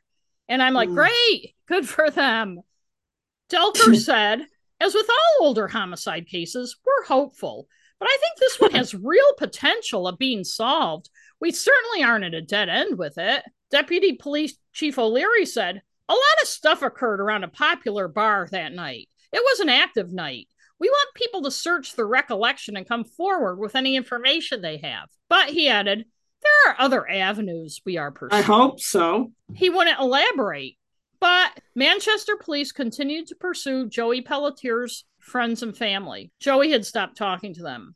I don't blame him. With no breaks in the case, in January 2005, eight months after her remains were found, and a year and a half after she disappeared, Joey, back in Manchester for the holidays from Lincoln, reconnected with a high school girlfriend who lived in Minnesota who was visiting. They spent the month hanging out. About two days before her flight home, Manchester police paid her a visit and told her that she couldn't leave the state until she allowed them to question her, uh. which she did. They told her that they know it was Joey Pelletier who killed Amie and they were going to do whatever it t- took to bring him down.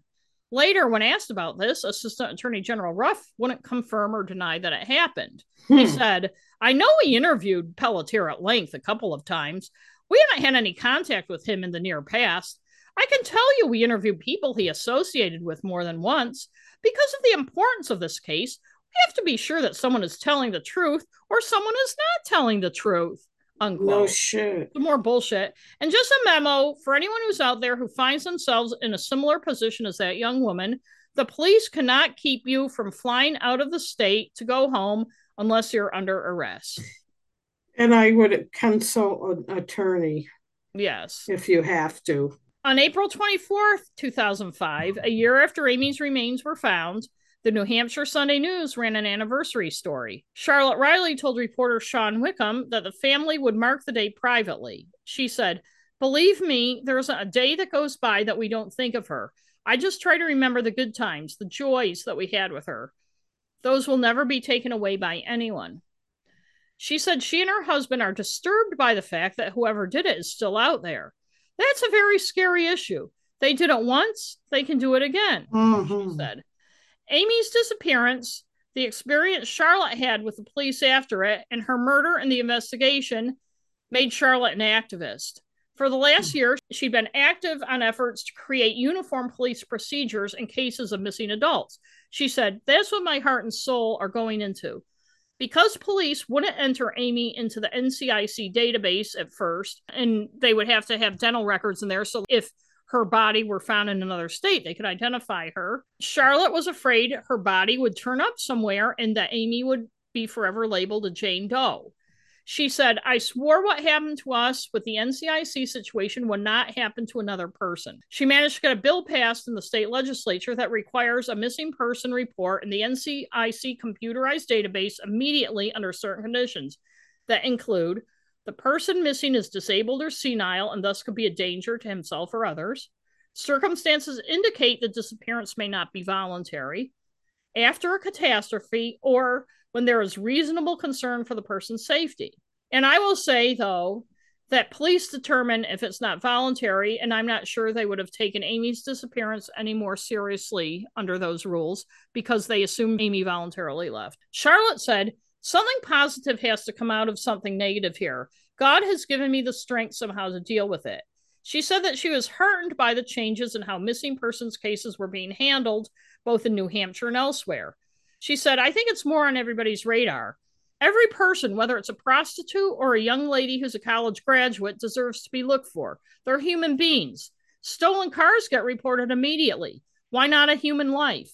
Yes. At the Hogs Trough, manager Shannon McCarthy posts a reminder on the club's online calendar.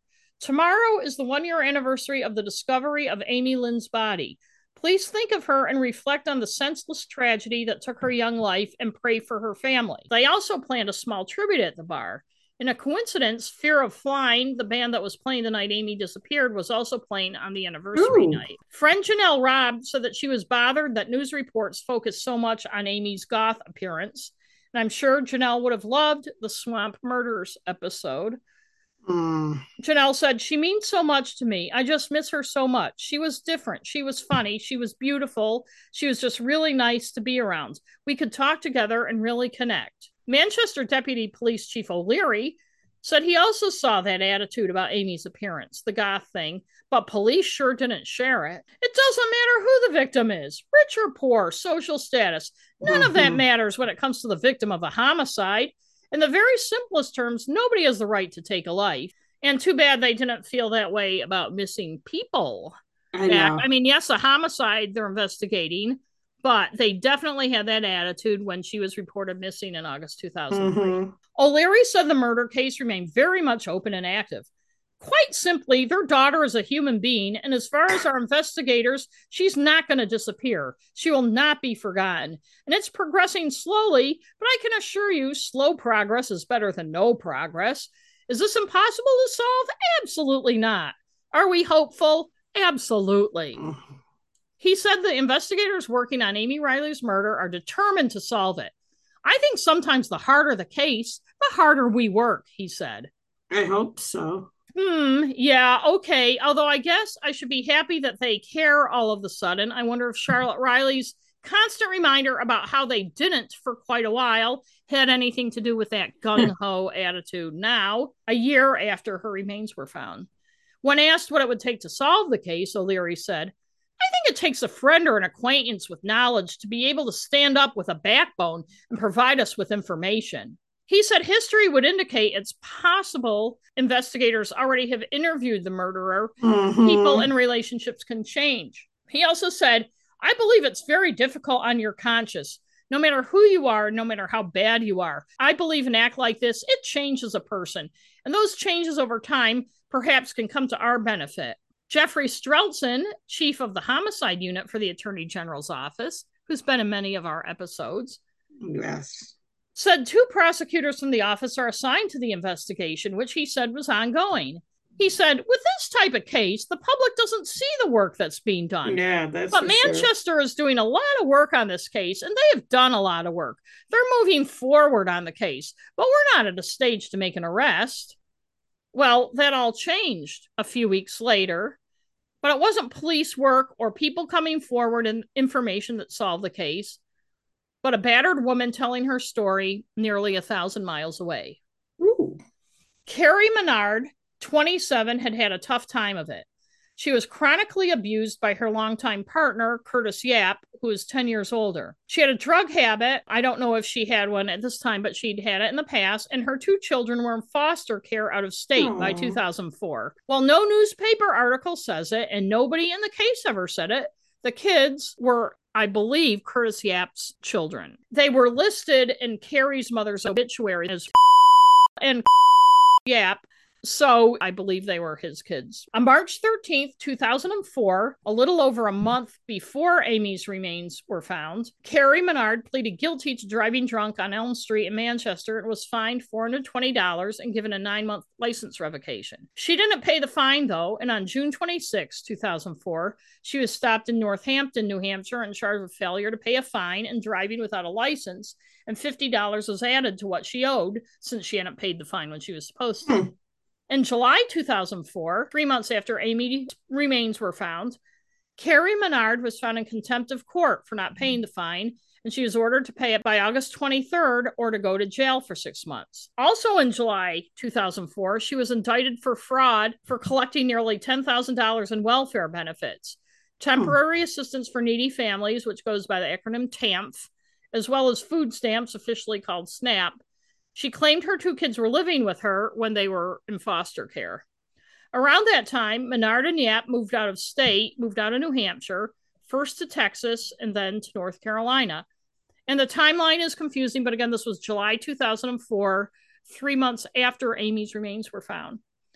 Before they moved, Carrie Menard and Curtis Yap lived in an apartment at 4 Maple Street in Derry, New Hampshire, where they'd moved in February 2003 after living at 68 Orange Street in Manchester.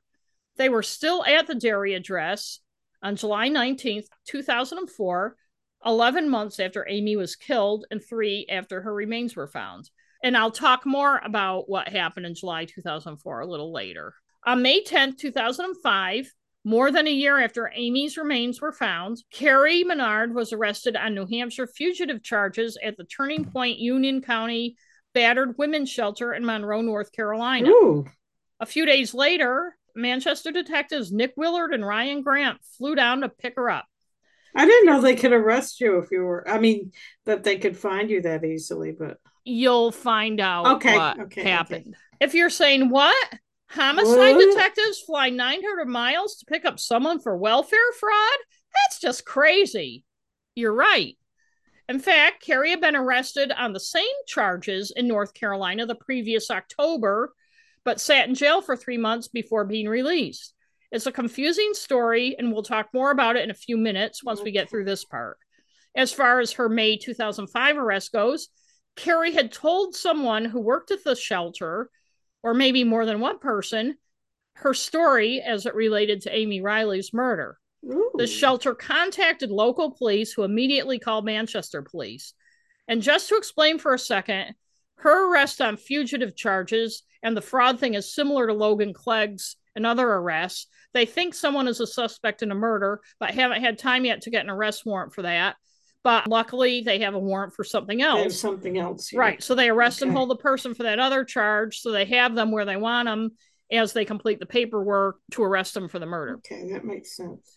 The Manchester police didn't say anything to the press or Amie's mother, and reporters found out about it on May 25th, four days after Carrie Menard had come back to the state with the detectives when she was arraigned in Hillsborough County Superior Court on a charge of fraudulently obtaining money and food stamps totaling $9,845.50. The charges were that she reported she was caring for two children who were not actually living under her care. Hmm. And again, it's her who is charged, not Curtis, even though they're his kids too. Judge Gillian Abramson set bail at $100,000 cash, which is pretty high for a welfare fraud case. Assistant County Attorney Jennifer Sandoval had asked for the high bail.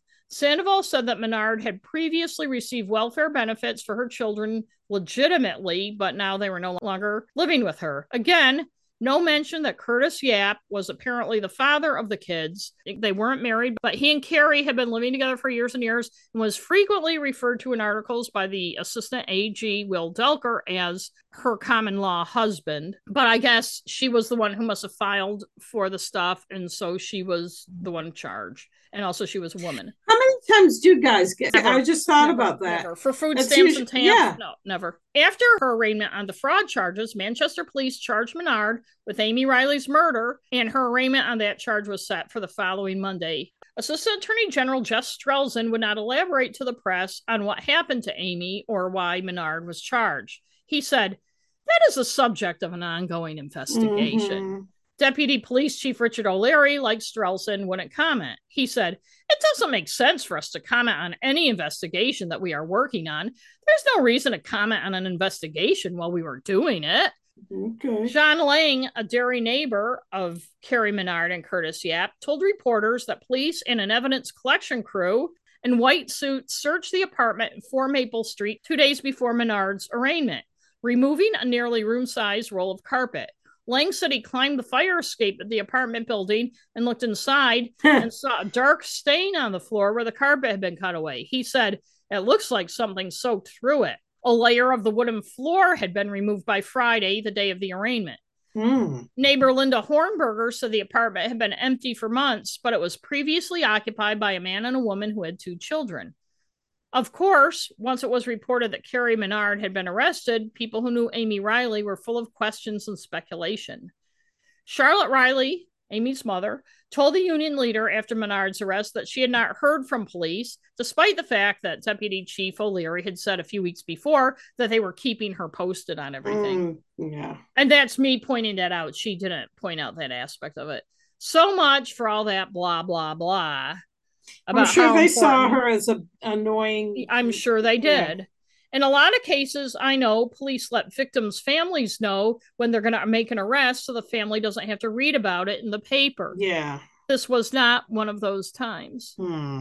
Still, Charlotte Riley told the union leader that she knew detectives Nick Willard and Ryan Grant were working hard to find out who murdered her daughter. She said Amie hung out with a lot of people from Derry and Londonderry. I'd like to think there is a connection. I'm relieved they've found someone. Somebody is off the street that could do the same thing to somebody else. She added, It just keeps coming back to haunt us. Janelle Robb, Amie's friend, said that Detective Ryan Grant had telephoned her a couple months before Menard was arrested to ask for names of people who had known Riley. Menard's name wasn't one of the ones Janelle gave them. She said, I don't recall Amie knowing anyone like that. Janelle said she hadn't heard back from Grant after that phone call. Joey Pelletier said he was relieved police finally arrested someone and it wasn't him. Yeah. It was only a few months before that that they hadn't let his friend leave Manchester until she talked to them. Pelletier heard about the arrest, he said. He cried. He said, Oh. I was in shock. One of the worst things about this whole thing is when the police started blaming me. It's been very, very difficult. Oh, poor baby. He, I know, at least he's alive. I He hadn't been able to escape it by moving to Lincoln either. Pelletier worked in an outdoors outfitting store, and just a few weeks before, a girl about 11 years old came up to him while he was working and said, Are you a killer? and Pelletier said, and Pelletier said, Excuse me? And the girl said, My mom talked to a cop, and the cop said you were a killer and we had to watch out for you. Pelletier told the union leader, My eyes started tearing up. I couldn't Aww. deal with it. I asked my coworkers to give me five to 10 minutes, and I had to go out back. Like Janelle Robb, Pelletier had never heard of Carrie Menard or Curtis Yap. He said, I have no idea who these people are. I'm curious, really curious how the police hooked up with these people. I want to know everything. How Amie hooked up with these people. Why did she do it? How did it happen? I think I have a right to know. I think Amie's mm. parents and friends have a right to know every little detail just so there is some closure. It's been really hard on all of us. Assistant Attorney General David Roth told the newspaper at this point, based on what we know about what happened, we don't consider Pelletier a suspect. He wouldn't tell the union leader when Pelletier had been ruled out. My guess is that it was very, very, very recently, mm-hmm. like when they got Carrie Menard. Yeah. The arrest warrant and other case documents on Carrie Menard were under seal, so the details of what led to her arrest weren't public. Roth said, I can't comment on how the investigation progressed toward Miss Menard. No shit. I don't blame him for not wanting to say because it's definitely not good propaganda for the investigators. The accounts of what happened with Carrie Menard in North Carolina are all over the place. I don't know if investigators deliberately made it confusing or if they just couldn't get their own story straight. And then there's some sloppy reporting thrown in. And of course, 10 years later, Swamp Murders is a piece of revisionist fiction designed to make the cops look good. In any case, the newspaper continued to give the impression, which the cops allowed, that investigators had tracked Menard down to North Carolina through diligent police work. Oh, they're so good. This simply isn't true.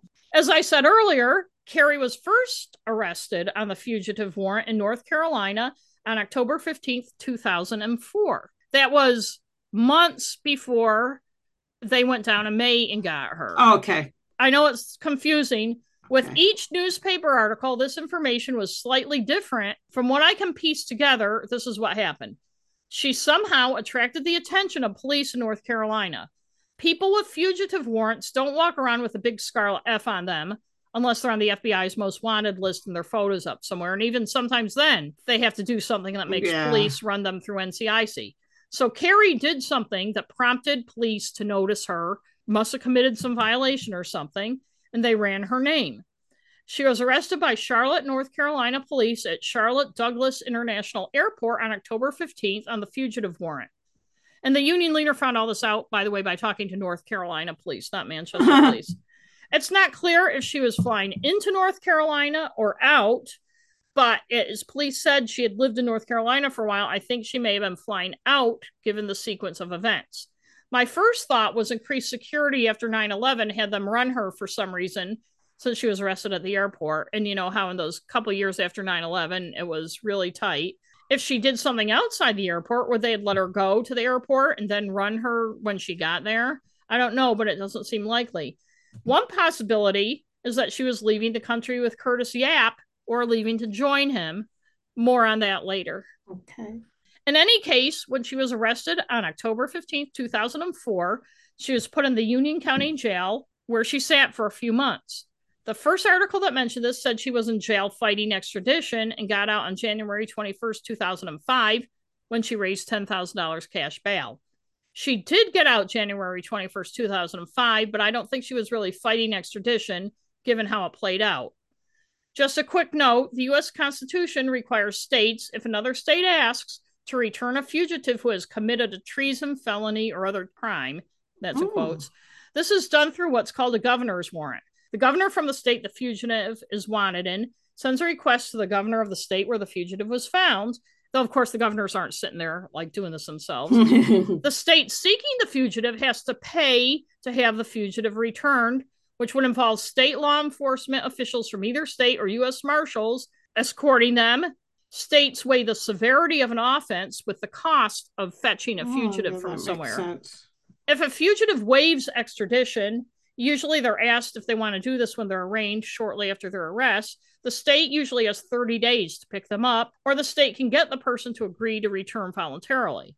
If the person doesn't waive extradition, then the governor's warrant is issued and the state has a deadline on extraditing, which includes a court hearing, which is expensive, and other stuff.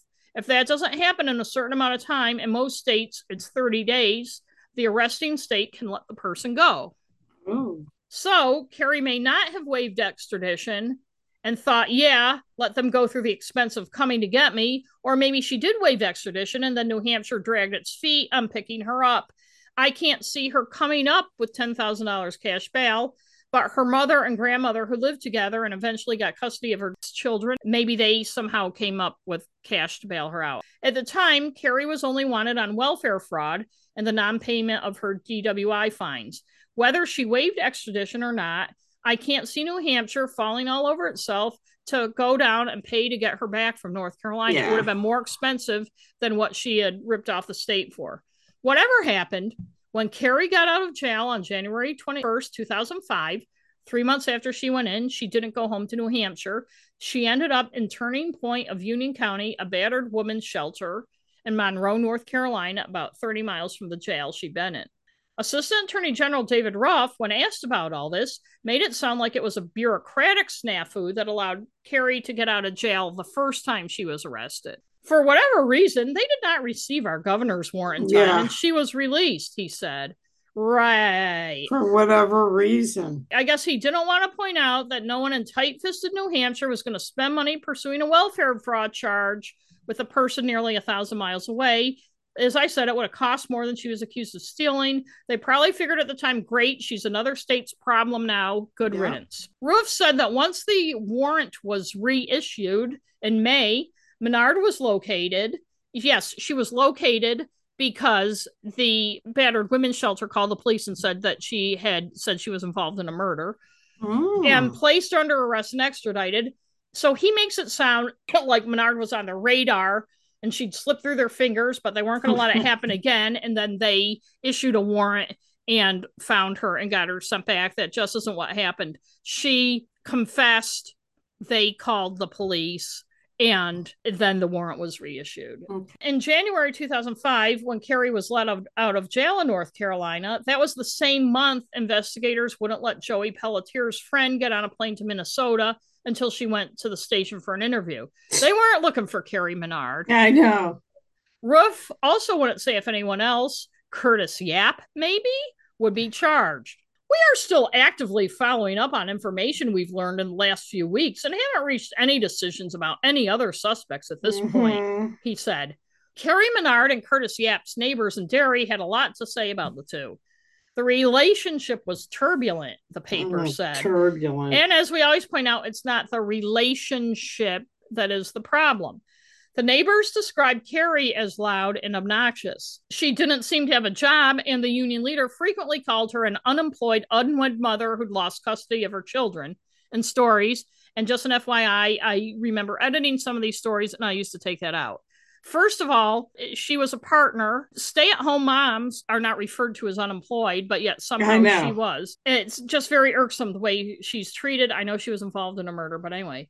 Curtis Yap told his neighbors in Derry in Manchester before that that he was a landscaper. To prove it, he kept a lawnmower, weed whacker, and other tools in the bed of his older model pickup truck. Hmm. Alfred Lafreniere, 54, who lived across the street from Curtis and Carrie, said, She used to always fight with her boyfriend.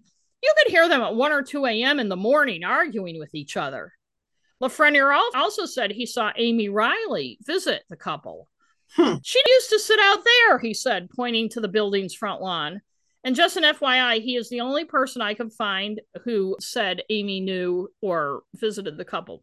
Huh. Chris Lafreniere, 25, said of Yap, he seemed like he made his own hours. The younger Lafreniere said Yap seemed like a nice enough person, mm. but he hmm. said he himself was somewhat petrified of Menard.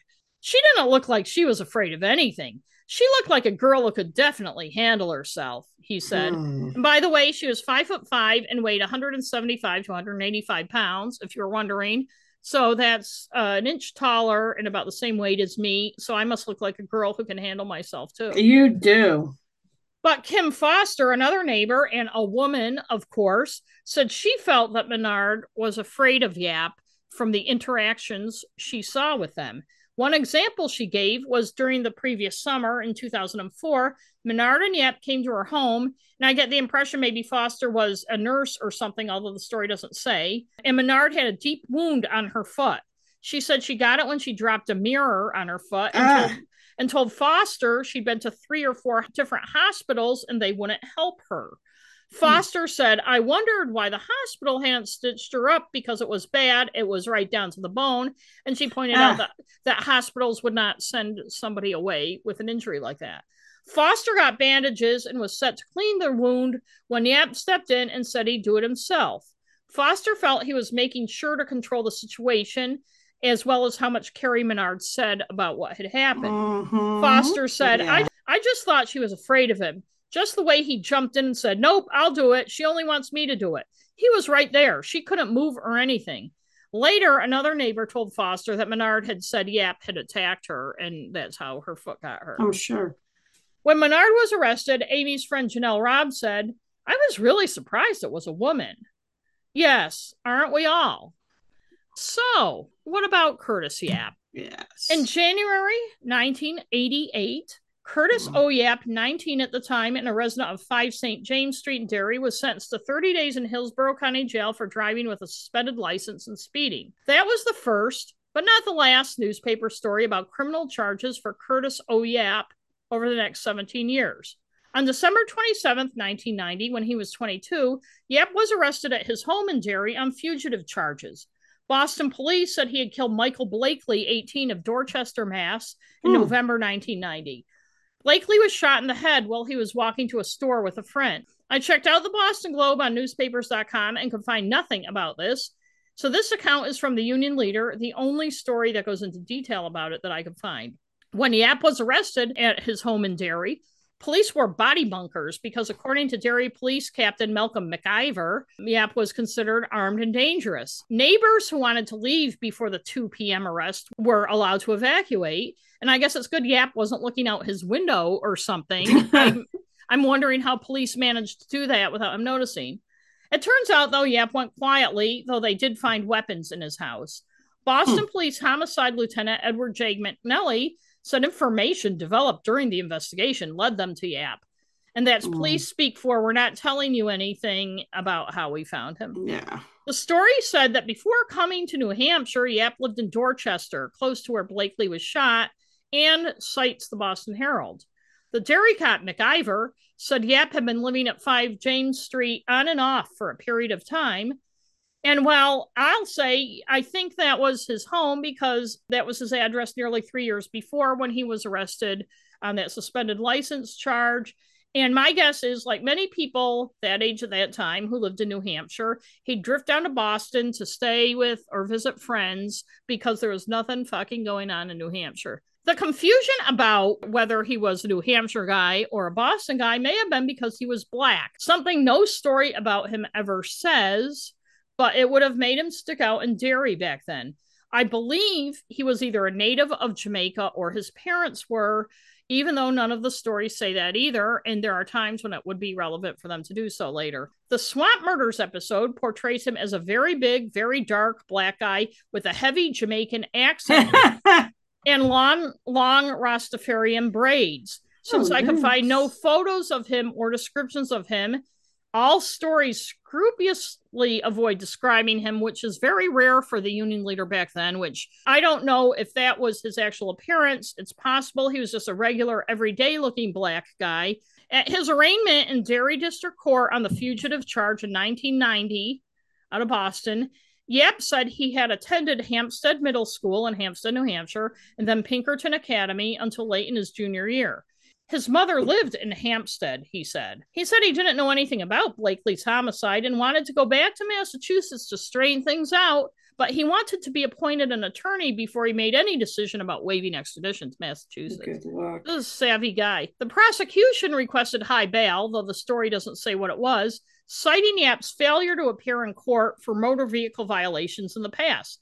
They also noted Yap had no permanent address, although they say he'd been living at 5 James Street in Derry, and that seems like it was a permanent address to me since that was also his address three years before. So I wonder too if he was a Jamaica citizen. Jamaica allows dual citizenship. Oh, and, that could be. And this comes up later. And I wonder if that was an issue with the bail, but if it was, it's lost to the ages since the reporter didn't mention it in the story. Yap was sentenced to seven to 15 years.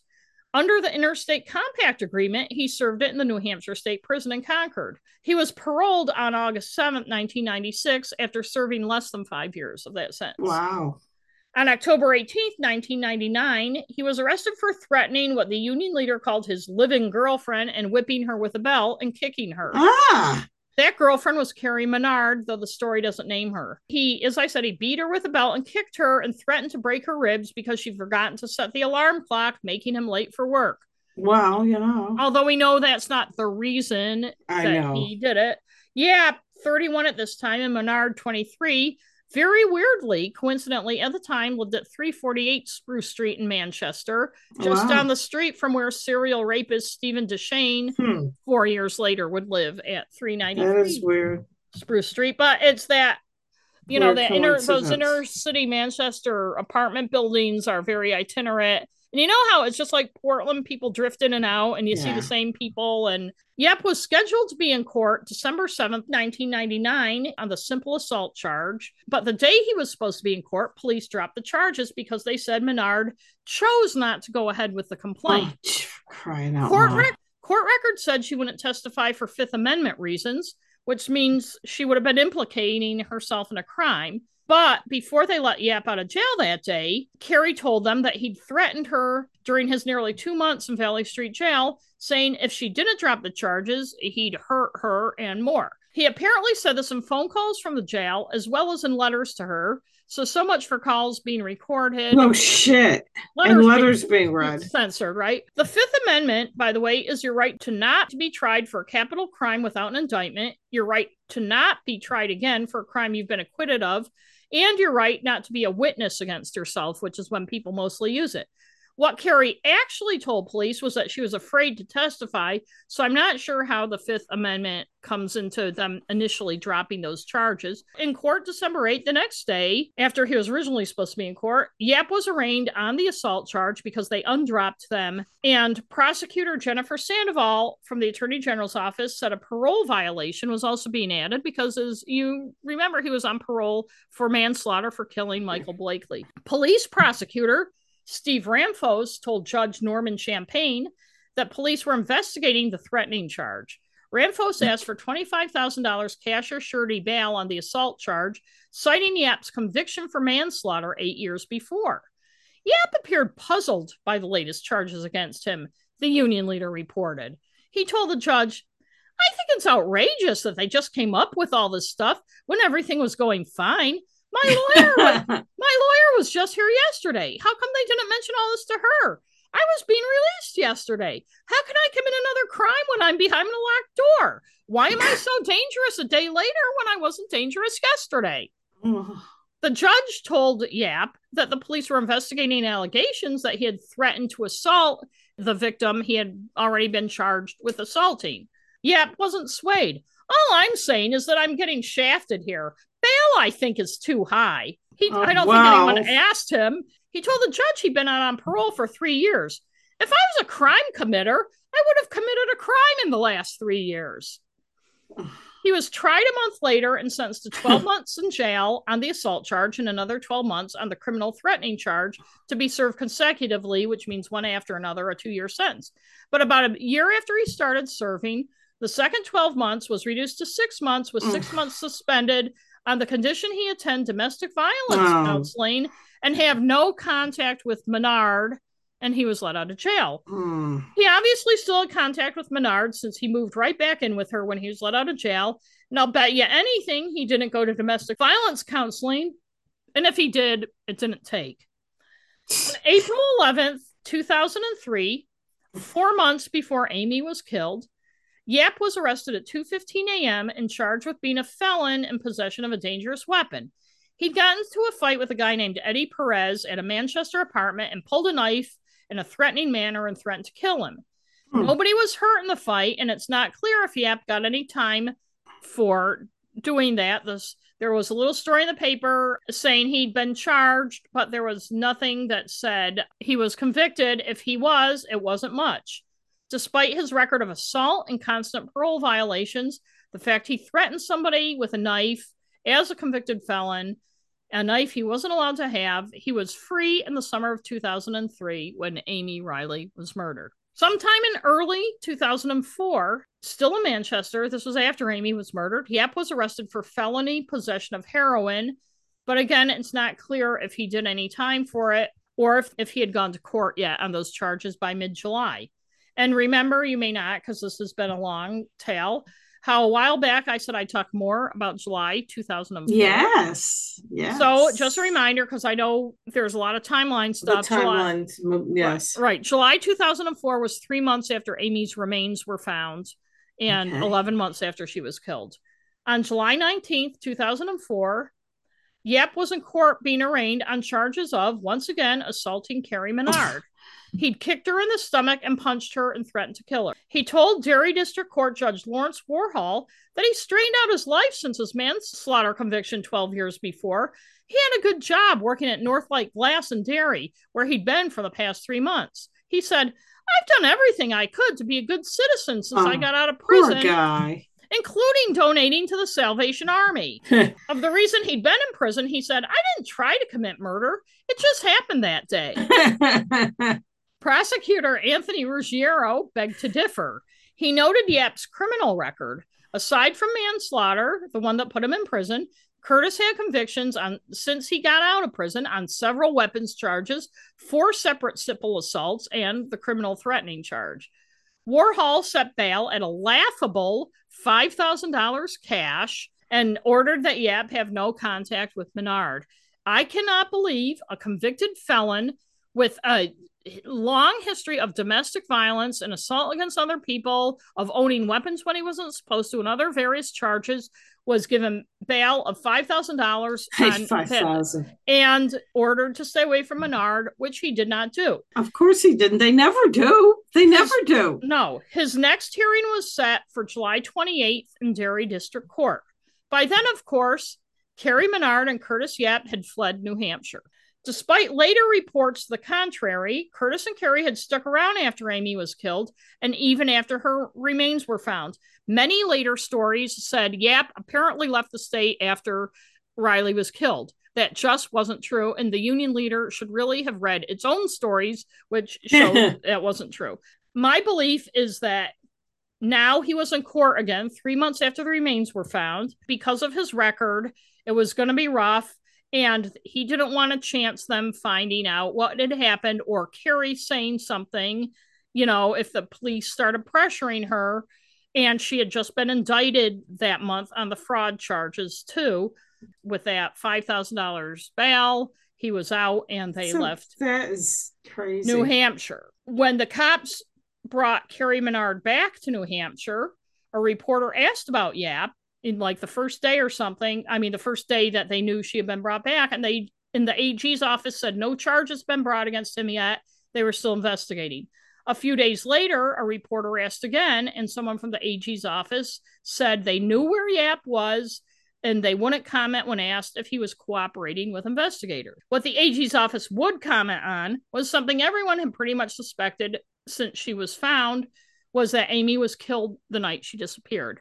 They also confirmed the cause of her death was blunt force trauma to her head, which Amie's mother had told the press right after her rem- remains were found, but police wouldn't comment on. But now they said, yes, that was true. Carrie Menard was being held in Hillsborough County Jail in Manchester without bail on the murder charge and $100,000 bail on one count of welfare fraud. Not much happened for a few months, but on October 4th, 2005, Carrie Menard pleaded guilty to one count of welfare fraud and was sentenced to one to three years in state prison. It was five months after she'd been brought back to New Hampshire, but she still hadn't been indicted for Amie Riley's murder. Assistant Attorney General Ruff said it's still pending. Beyond that, I can't comment.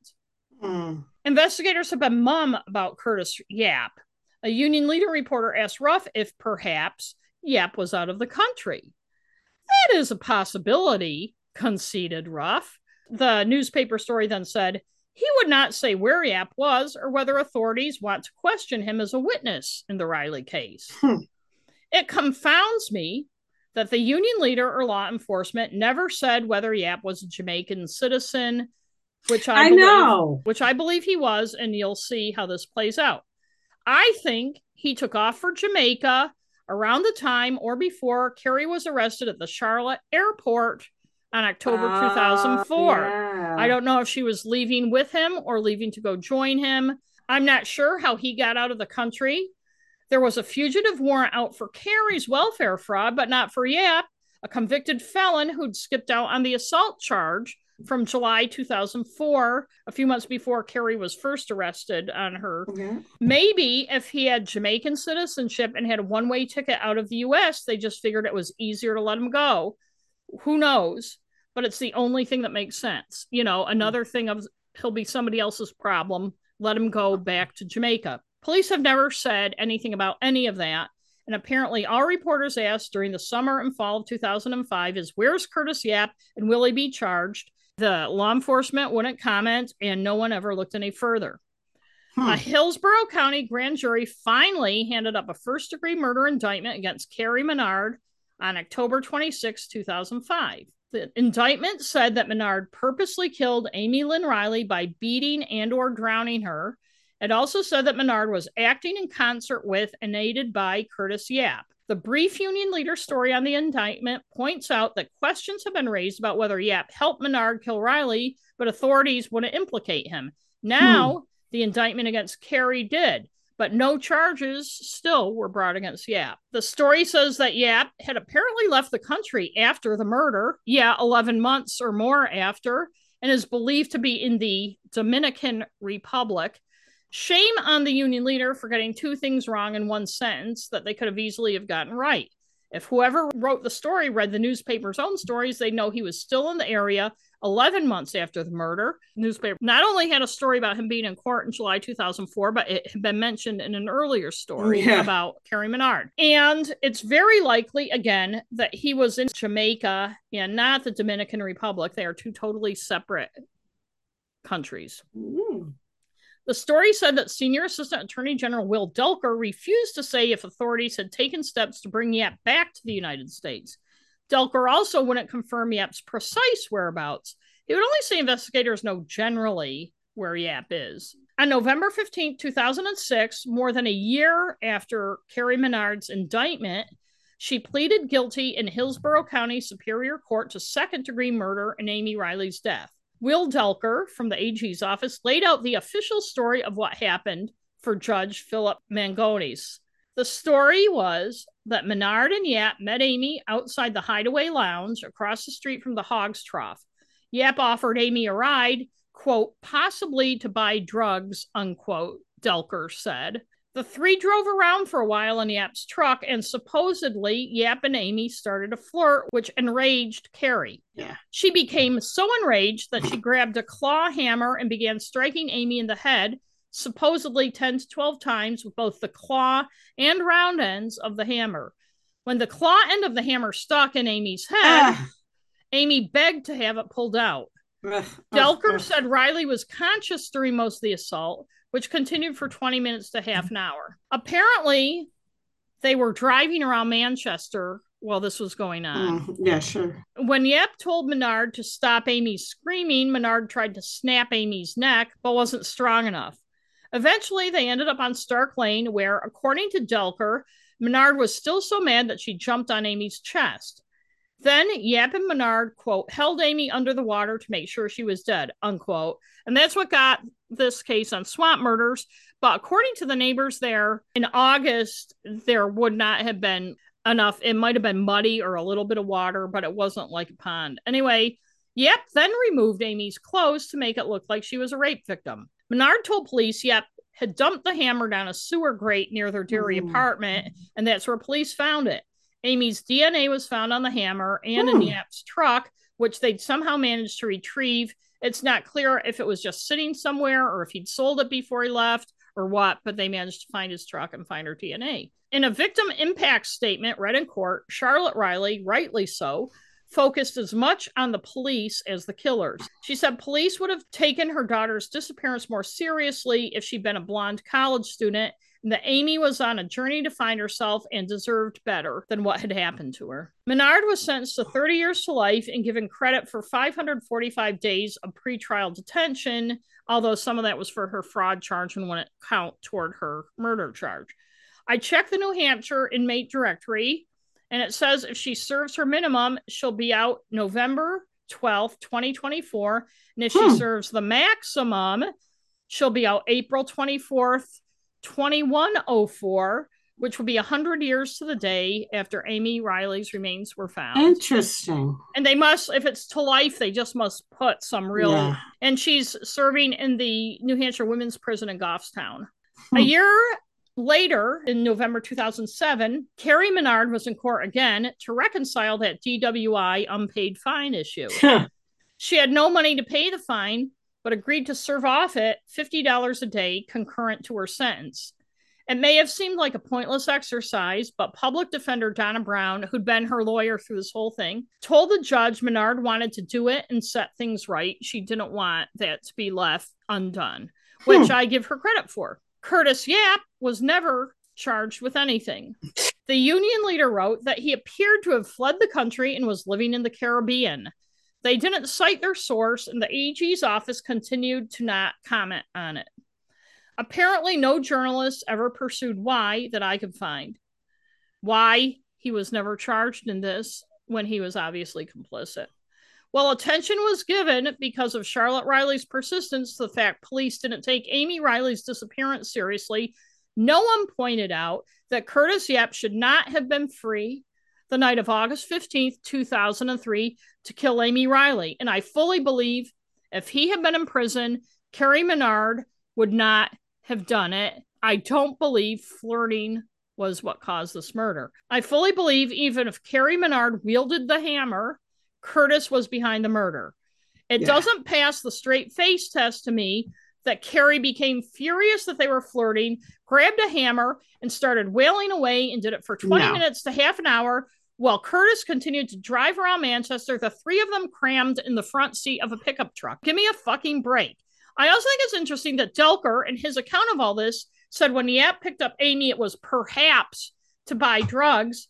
Yes, Amie had done drugs in the past, but wasn't using them then. I'm not saying she wouldn't have, but perhaps didn't Carrie know why Yap picked up Amie? She was in the truck too. I also think it's interesting that all the descriptions of guys Amie was seen talking to after she left the hog's trough were white. Yeah. You don't have to have lived in Manchester in 2003 to know how much a black guy would stick out, even if he was just a regular looking guy and not the giant Rasta Jamaican guy that Swamp Murders had. Yet no one saw her talking to a black guy or saw her talking to Carrie Menard, or for that matter, saw her talking to anybody in a pickup truck. I mean, she obviously did, but there was a lot of hyper focus on white guys who could pass for Joey Pelletier once yes. police actually started investigating eight months after Amie was killed. I also wonder about that composite they never released the cook's description that the AAG had all that double talk about why they weren't releasing. You'd think if it matched any of their descriptions, they would have released it. I wonder if the composite was of a black guy. Yeah. So they figured it was not related. Or and it certainly right. And it certainly didn't fit their story storyline. If it was of a black guy, it's a strange reversal of what usually would have happened. Yeah, I know. That.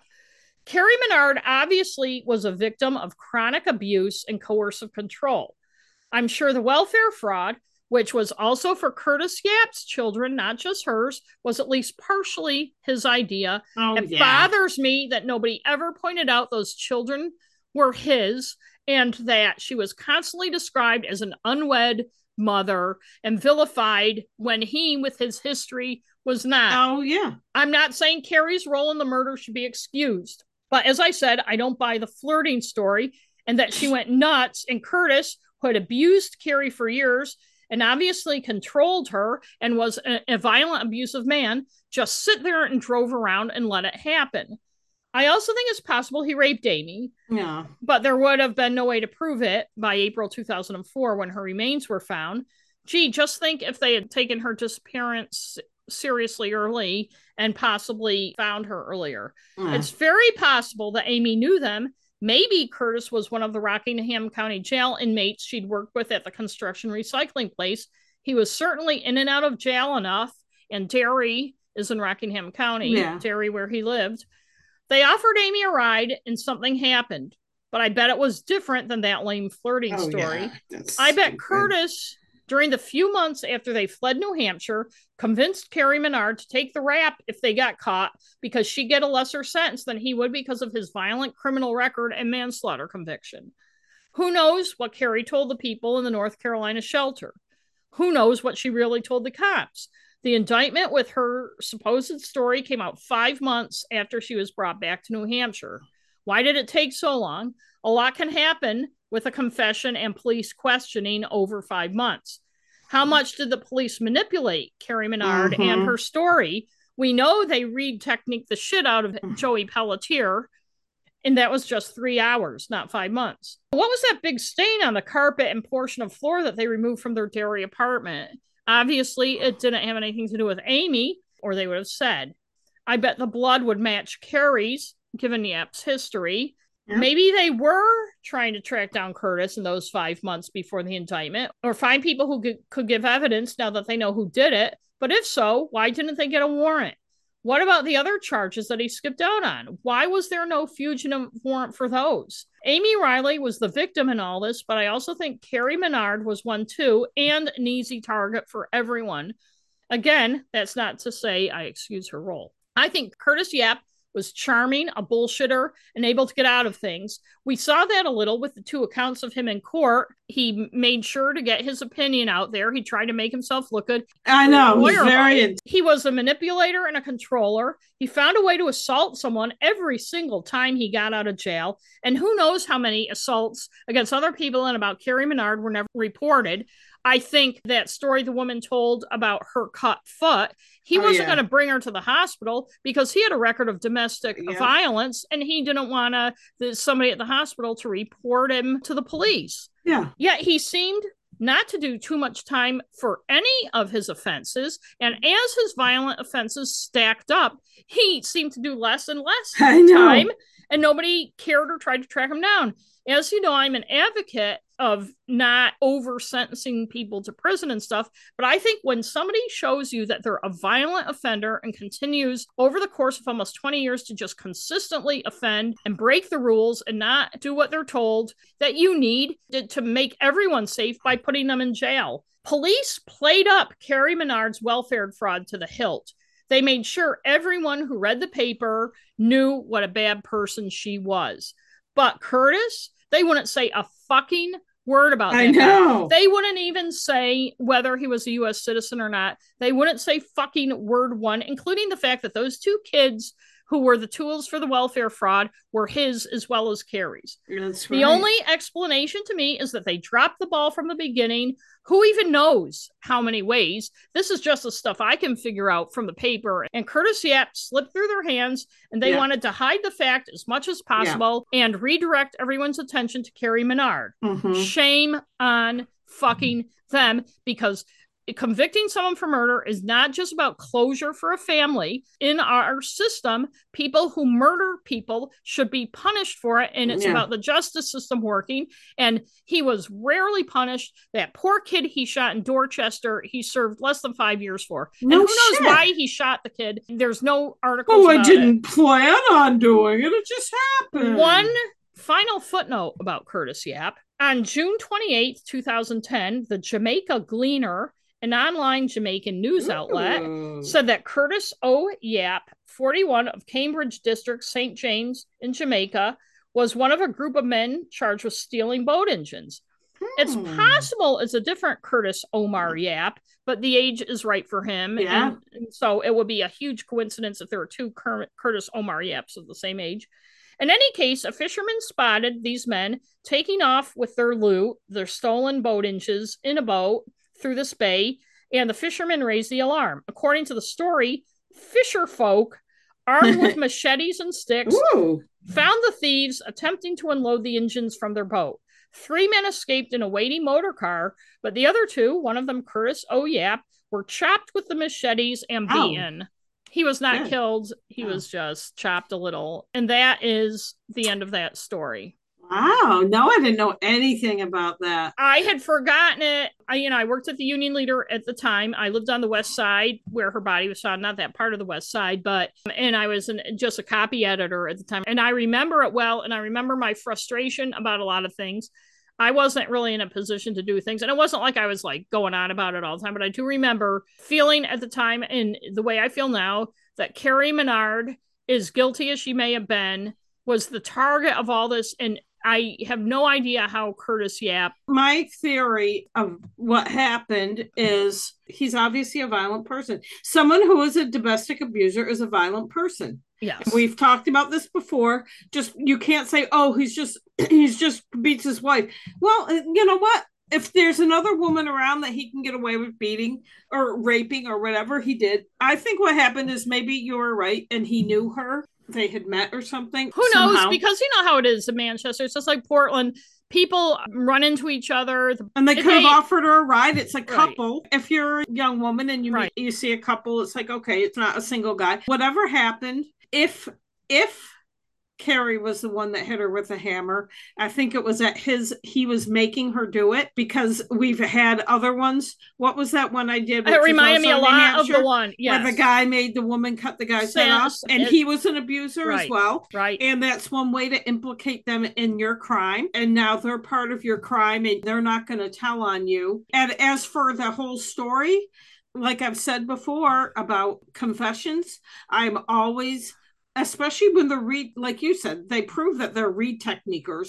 She could have signed something that the, some stupid cop made up. Oh, well, what was he doing? Flirting with her or something? Oh, Yeah. and then you Yeah. got mad. and hit her or right. or come on, Carrie, tell us the truth. They were flirting and you got jealous. You know, and I she mean, was probably worn I down. can't take anything with it. And she probably was like, fuck it. I don't care anymore. In fact, if I'm I really go to jail. right. I already I did hit her with a hammer. right. It doesn't matter why, whatever. You know? Right. And and if I really, really had to speculate, my guess is after they picked her up and probably just for a ride home or something, not Yeah. not perhaps I to don't buy think drugs. I don't think to buy drugs. I think No. they just want you want to go or do you want to go ride around with us? Whatever. Right, because you she was know? Waiting for Joey and she had to kill some time. If I really speculate, I guess that Curtis made a move on her, which she rebuffed, Yes. and then things went to hell. And I don't think it was Carrie doing all the attacking. And if it was, because Curtis was like, I've already done prison time for manslaughter, I have that. even if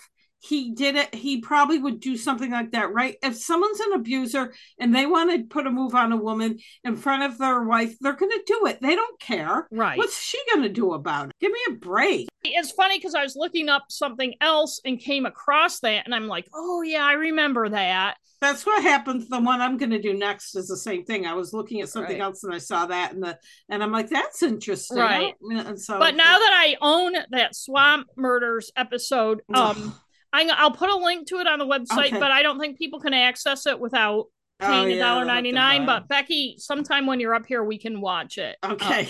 but it's so funny, like the accents and the people. Oh, honey, you're not going to the city, are ya?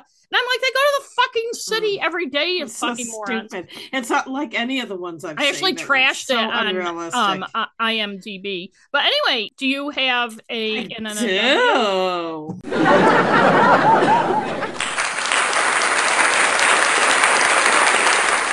I just watched this recently, so I figured I'd do it. It's not really a crime. It's on Netflix, The Perfect Bid. Oh, yeah. I- it's a little over an hour, like an hour and 12 minutes or something, little documentary. I watched it with mom and dad. Oh, Mom did not enjoy it at all.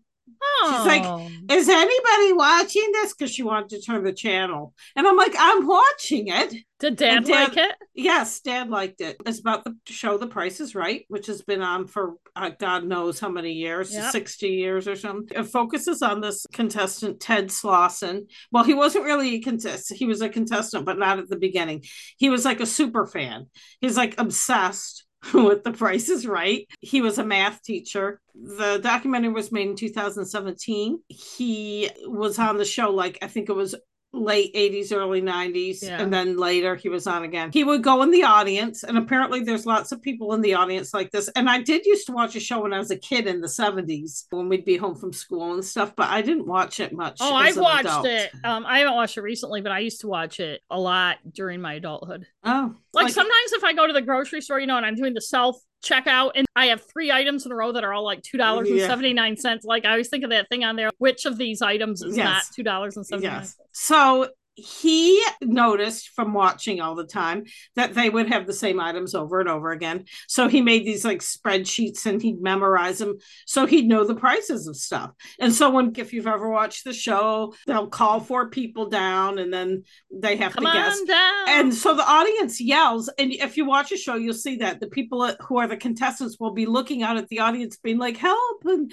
right. you know, and then people will be hmm. yelling stuff, and they'll be so it's kind of like a group thing and it's everyone thinks it's fun it's kind of encouraged. So he would do that and he helped people win and he would be on there quite a bit. And didn't and- he have a trick to get in the audience? Because he had to get in line and stuff, right? he had a i don't want to tell the whole thing but he had this Right. shirt that said he wanted to kiss holly who's Right, one of the models which is kind of sleazy but back then you know 90s Mm. so anyways let me go through the negative nelly's score. Bad reenactments no. There are no reenactments. It's all just talking to him and archival footage of the show and they also talk to a producer a lot and he gives a lot of good background about how the show is made and stuff so I thought it was interesting. I think that's why mom thought it was boring. Narrative cliches, no, there's no narrator. There's just interviews and then footage. Ted and the producer guy are basically telling the story. I'll tell you more about the story at the end. Racial gender obtuseness, no. Lack of good visuals, no. The opposite of that, there were good visuals. I liked seeing the uh, older film of the Yeah. show. It was fun. Uh, missing pieces, I am taking half a point off. Like I said, it was only an hour. I wanted to know more. I wanted to know more about how the show, how they ran the show, just things that happened behind the scenes. I thought it was very interesting. Inaccuracies, anachronisms, no. Storytelling, again, just half a point off, just because, again, I thought it could have been, there could have been more, more to it. Freshness, it was fresh. I didn't really know how how things worked. I always thought just the people were just picked at random from Right, the audience that they gave their names. They actually kind of vet the people when they're waiting in line. And Right. people come to wait in line at like three. That's what I was remembering about Yeah. the line. Yeah. Yeah. Repetition, no. And beating the drum, no. And so the way things came to a head was Ted himself became a contestant once. He didn't get, you know, when they spin that big wheel to get to a dollar, close to a dollar, he was knocked out. So he didn't get to the showcase showdown. But there was another couple that did, a couple that was in line with him and he was talking to them and they ended up sitting near him. And the husband got called. His name was Terry something. I can't remember, Yeah, but it doesn't doesn't matter. If you watch it, you'll see. Yeah. But he got to the showdown. The whole premise of the show is you're supposed to guess prices of things and you have to get close to the price without going over. But if you get within a hundred, then you win both showcases. And this Terry guy, Ted was calling out the exact, he had figured it out in his head. Wow, He knew all the stuff, Yeah. calling out the exact number. And he told the wife, he's like, Well, I don't want it to be exact because then they'll think something. But the wife wasn't listening to him. So the wife, because she was sitting next to Ted, so she was calling out the exact, and that he guessed the exact amount. And it was the exact amount of the showcase, which had never happened before.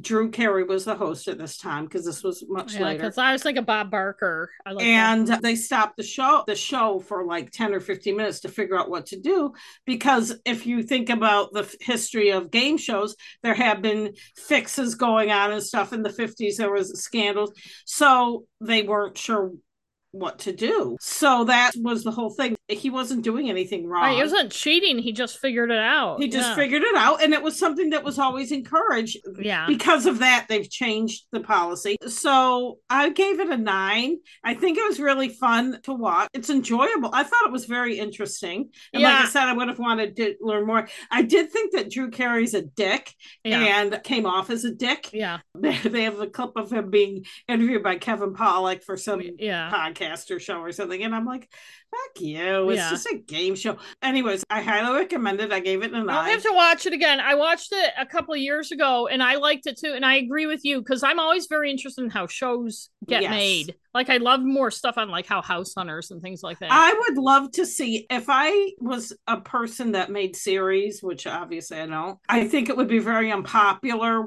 in the industry, but I think it would be a great series yeah. to go behind the scenes right. of all sorts of reality shows and explain how eh, they really how they do them. Yeah. I mean, because you read stuff, I don't want to dispel the fantasy or whatever, but at the same time, I'm just curious. Yeah, me too. I felt bad because he wasn't doing anything wrong. It was just his obsession. I know he's upset. One thing I liked is they had a key when he was a math teacher. He's a math teacher. I don't know right. if he still is. He might be retired. But he had a show with this other teacher that was because this was pre internet. Right. They had a show called Homework Help or something. It was like a local show that kids could call in with help for their homework. Right. I thought it was funny. Yeah. Well, thank you. You're welcome. And because this has been such a long episode, we should probably go. Thank you, everybody. Yeah, and, and I'm thanks up for, next time. Thanks for coming back after our break. Yeah. yeah. Good night. Good night. What the fuck are you doing? what are you doing? I was taking off my I was taking Christ. my socks off because I'm so hot. It's so hot. And if you've ever seen photos of remains too, they're not.